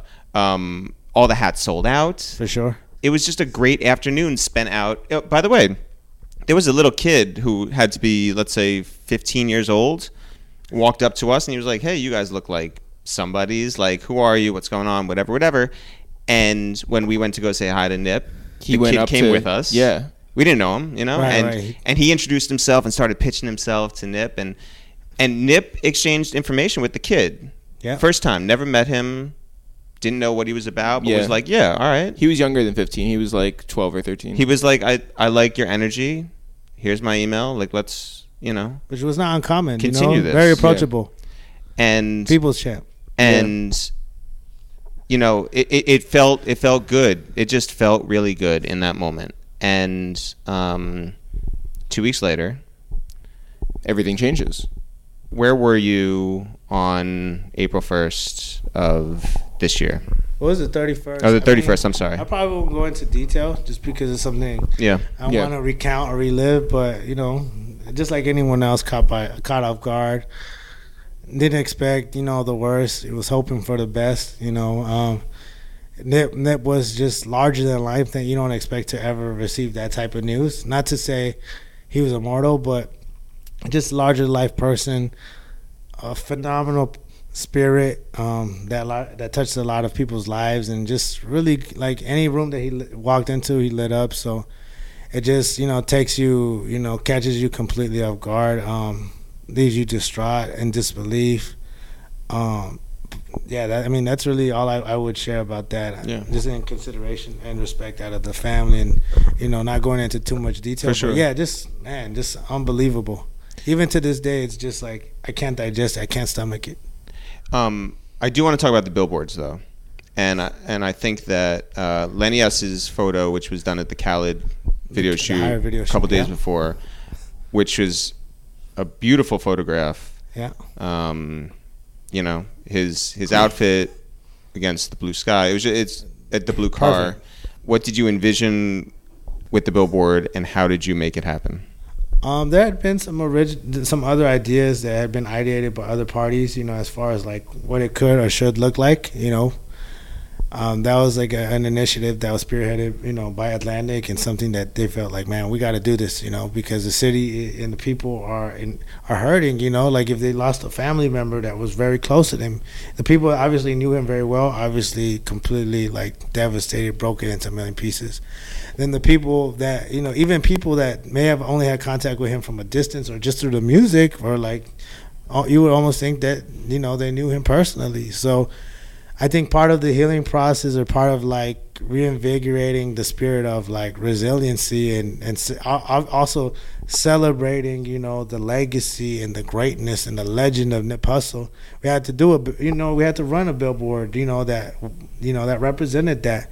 So I remember getting, you know, the information literally the the day my my uh, youngest son Luis uh, Hermias Peniche, that, the day that he was delivered, and we were in the delivery room. My wife, you know, had just got, you know, had I don't know, she, she we had just gotten there, we just got settled in, and the, the only creative is I got the photo, and we were just trying to figure out how to like, how to kind of like design it, right? So uh, Sam, Nipsey's brother, uh, threw out the term prolific, right, which is something that's synonymous with Nipsey's name at this point, and was even then, you know, even before, you know, something that he he he took ownership of, right, and had license of. And um, I said, prolific. This is great. Okay, so I'm like, okay, I want it.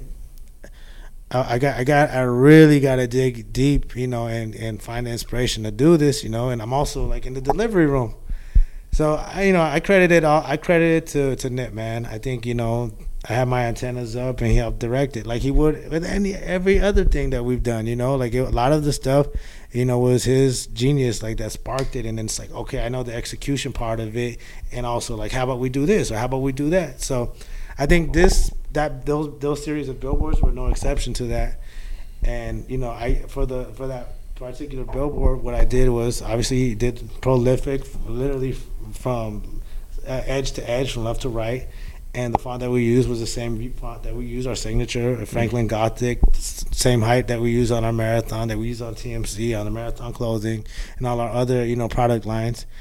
And it seemed super fitting, you know. And then the photo, you know, I, I, I put it as large as I could. You know, it's not like a I, I did. I, I cut. I cut as carefully as I could around Nip with the pencil on Photoshop and positioned him, you know, nestled him in between letters, you know, to kind of hide, hide part of a letter, but you could still read it, you know, from, you know, from a distance. And as soon as I saw it laid out, you know, probably did it within 15, 20 minutes. I was just super excited. To which then my I I sent it to the team. They're like, "This is amazing. This is great. This is it." And then my mother-in-law was like, "Hey, you know, your son's about to be born," and I was like, "Oh."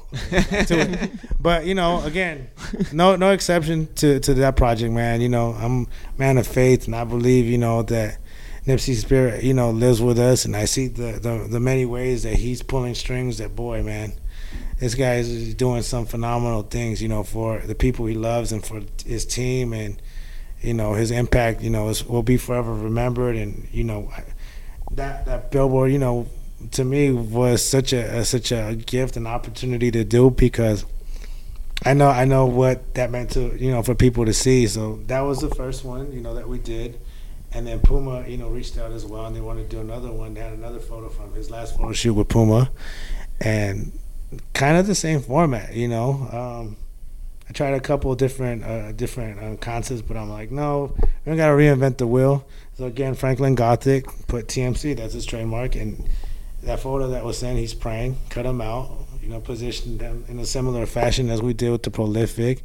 Just you know I'm, I'm, very much a minimalist in my approach and that's kind of like what, what we you know where we converge in terms of our aesthetic and that's what we did for those billboards. And again you know people lo- love you know the, both of those campaigns because it was people are healing and people are hurting.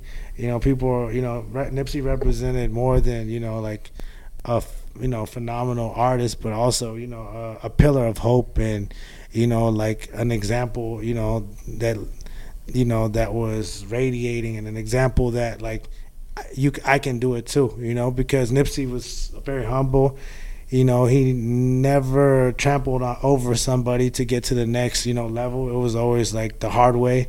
You know, he always took the stairs. You know, even when the elevator was open and was available, he took the stairs. Always was very inclusive of his team and the people that he cared about. You know, to make sure that they were involved and folded into each and practically every conversation. So that's super special, not only in music but just in general as a person. You know, to have that much consideration for other people. So I think that's why you know, I think that you know. uh that's that people are able to pick up and read on these things, and that's why they like this. They gravitate so much towards Nipsey because it's like, man, how can we not cheer for this guy? How you know this guy is doing nothing but good stuff, you know, for his people, and you know he's he's giving us game, you know, that other, other you know the other genres or other artists may not be giving me, and I feel like this is giving, you know, this is giving me the fulfillment or the, putting the batteries in my back to you know to take action and take initiative with my life and really like do the things that I feel I want to do. For so long, as we were talking about before, West Coast artists were pigeonholed into a certain, you know, idea of who they are. How did it feel this Thanksgiving to take, you know, this clothing store that is West Coast based and bring it to New York and turn it into a pop up and have the line just wrap around the block? Man, um, well, I think the I, I, I probably have to say, you know, and I said in the previous interview, it's bittersweet, right? Because this is like, there's just no way you can wrap your mind around the idea that Nipsey is not here to enjoy the fruits of his labor and the sacrifice and the idea. This is, you know, I can't say any other way. This is the house that Hussle built, right? So for our team, you know, and family to be beneficiaries of it is man something like you, the amount of debt you can't pay off in in hundred lifetimes, right? Um, but I, you know, and seeing all the people that came out and waited in line. New York was like 30 degrees, and I think on Sunday it started snowing, and people waited upwards to eight to nine hours. You know, because you know, the pop up was considered the pop up space was considerably small, so you can only service you know 10, 15 people at a time, you know, comfortably, so that they can have the proper retail experience and shopping experience. So uh, to me, it was just testament of you know what Nipsey you know represented and how people felt, you know, how strongly people felt about him and what he you know his message and you know his even even his absence and even the stuff that he, his clothing represents people wear, wear it with pride you know and this is a you know I, at first i was kind of like nervous truth be told because this is like our first pop-up out of state without nipsey right? So we know you know nipsey uh, obviously was a huge draw because you know it's a meet and greet attached to you know us offering a product line. This time it was, you know, we didn't have Nipsey in the physical form, so you, you don't know what to expect, you know. So we were super taken aback and humbled to see all of these people come out and support, a, you know, of the brand and and again, wait in line. Some people were with their kids, you know, that were really young, and it was really, really cold. And the line was super peaceful, all really good energy. Um, everyone's in good spirits. Um, super excited, you know, to see the team, and you know, it was like a, a great energy energy exchange between our team and their, and, you know, and the and the and the public that came out to support because it's like, it's like, kind of like you know. Uh, supporting one another like man this is you know we're gonna keep it going we're gonna keep it you know like we're gonna celebrate the you know the greatness the legacy and it's gonna we're gonna it's gonna be intact exactly where it needs to be you know which is in, on the you know highest pedestal because the guy earned it. The guy deserved it. Um but yeah I, I, like i said uh pop-up shop was was amazing. Um just to just to see all those people come out and support. N- nervous because you you know, we're we're doing we're flying, flying, you know, without our without our captain, you know, so just really really impressed you know how new york came out to support and you know really thankful you know to all the new yorkers that, that came out and you know came out on black friday not expecting you know a, a deal you know like it was everything was retail price and if anyone shop with us you know it's pretty generous you know it's like a high-end brand so no no one complained. No one was like, "Oh man, I can I get a discount?" It's Black Friday where people can get stuff for fifty percent off. You know, in our in our case, it was completely retail, and people were buying. You know, the average purchases were pretty gener- pretty big. It was a chance to show love for sure. Yeah. And then uh, you know you you come home and it's your son's second birthday, uh-huh. and talk about how uh, nervous you were for that. I was nervous because I think I was in over my head. You know. Um, we generally do our parties, you know, our family parties at the house. And this is the first time we're taking it offsite. And, you know, I, I rented out a photo studio that I found on Peerspace. Uh, that was a photo studio and then like a warehouse space, and that goes into it's eleven thousand square feet. wow. Know? So for people that you know have a good understanding of square footage, that's a lot of square feet, right? For a two year old's birthday. And I did that because it was supposed to rain in LA, and I wanted the kids to be able to play in the jumpers. And I remember having my birthdays in the rain and how you know tricky that can get. You know, so I want to try to make it as easy as possible. But there was just I'm just like such a hands-on person, you know, with the curation of even kids my my own kids' parties that I could be very specific. Got to get the right jumping house. Got to get the right. Well, that was yeah. all covered. That was all covered. the tables, but then it's the tablecloths, and it's the centerpieces. Then it's the balloon arcs that my wife makes that are really dope. Um, then it was the cakes. Then it was the the photo booth. Then it was the candy bags. Then it was the food, and then uh, a lot of little details that got worked out on. You know, as people were very punctual and on time and, and walking in. But you know, again, it was a reminder to us, you know, as people were walking in, our family and friends, you know, how how blessed we are to have great friends and family because everybody was like, instead of just sitting down and grabbing a cupcake and you know. Uh, uh, lurking on their phone through you know social media, right. they ended up saying, they, they, the first thing they come in is like, "Hey, how can we help?" so well, somebody could start by sweeping the 11,000 square foot. yeah, for sure. yeah. Like dust it down, please. Yeah. no, no, but it was it was great. We had a good time. You know, we had a lot of a lot of family and friends come out, and you know, uh, just just just good good vibes. Tacos, you yeah. know, unlimited tacos. You know, yeah. tacos until you know, unlimited. Unlimited. That's a hell of a birthday. Well, it's just like Olive Garden. Yeah, yeah. oh yes. Yeah, yeah. endless. Uh, that might might be the move today. Actually, yeah. I went to a Sizzler yesterday. Some of my friends make fun of me for Sizzler. I would too. I love Sizzler. Sizzler. Are you trying to get sponsored? yes, I am. Garlic toast or cheesy bread or whatever it's called every day. Can't beat it, man. Yeah. The steak is delicious. Well, Jorge, we wanted to say thank you for your art. Thank you for.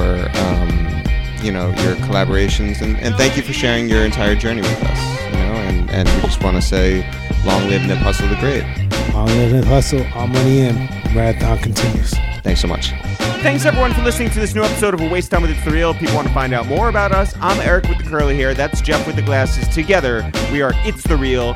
No apostrophe, no spaces. If people want to find out more about this podcast, it's called A Waste of Time with It's the Real. If people want to find out more about what's going on with us, Jeff, where can they go. You can always go to itsthereal.com, I T S T H E R E A L.com. We've got our shop on there.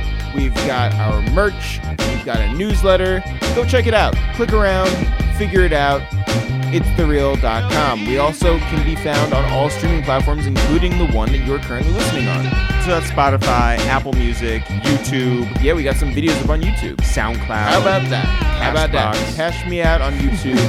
How about that? That's a topical reference from 2018, Pretty good. 18, 17. Pretty good. Bring it back.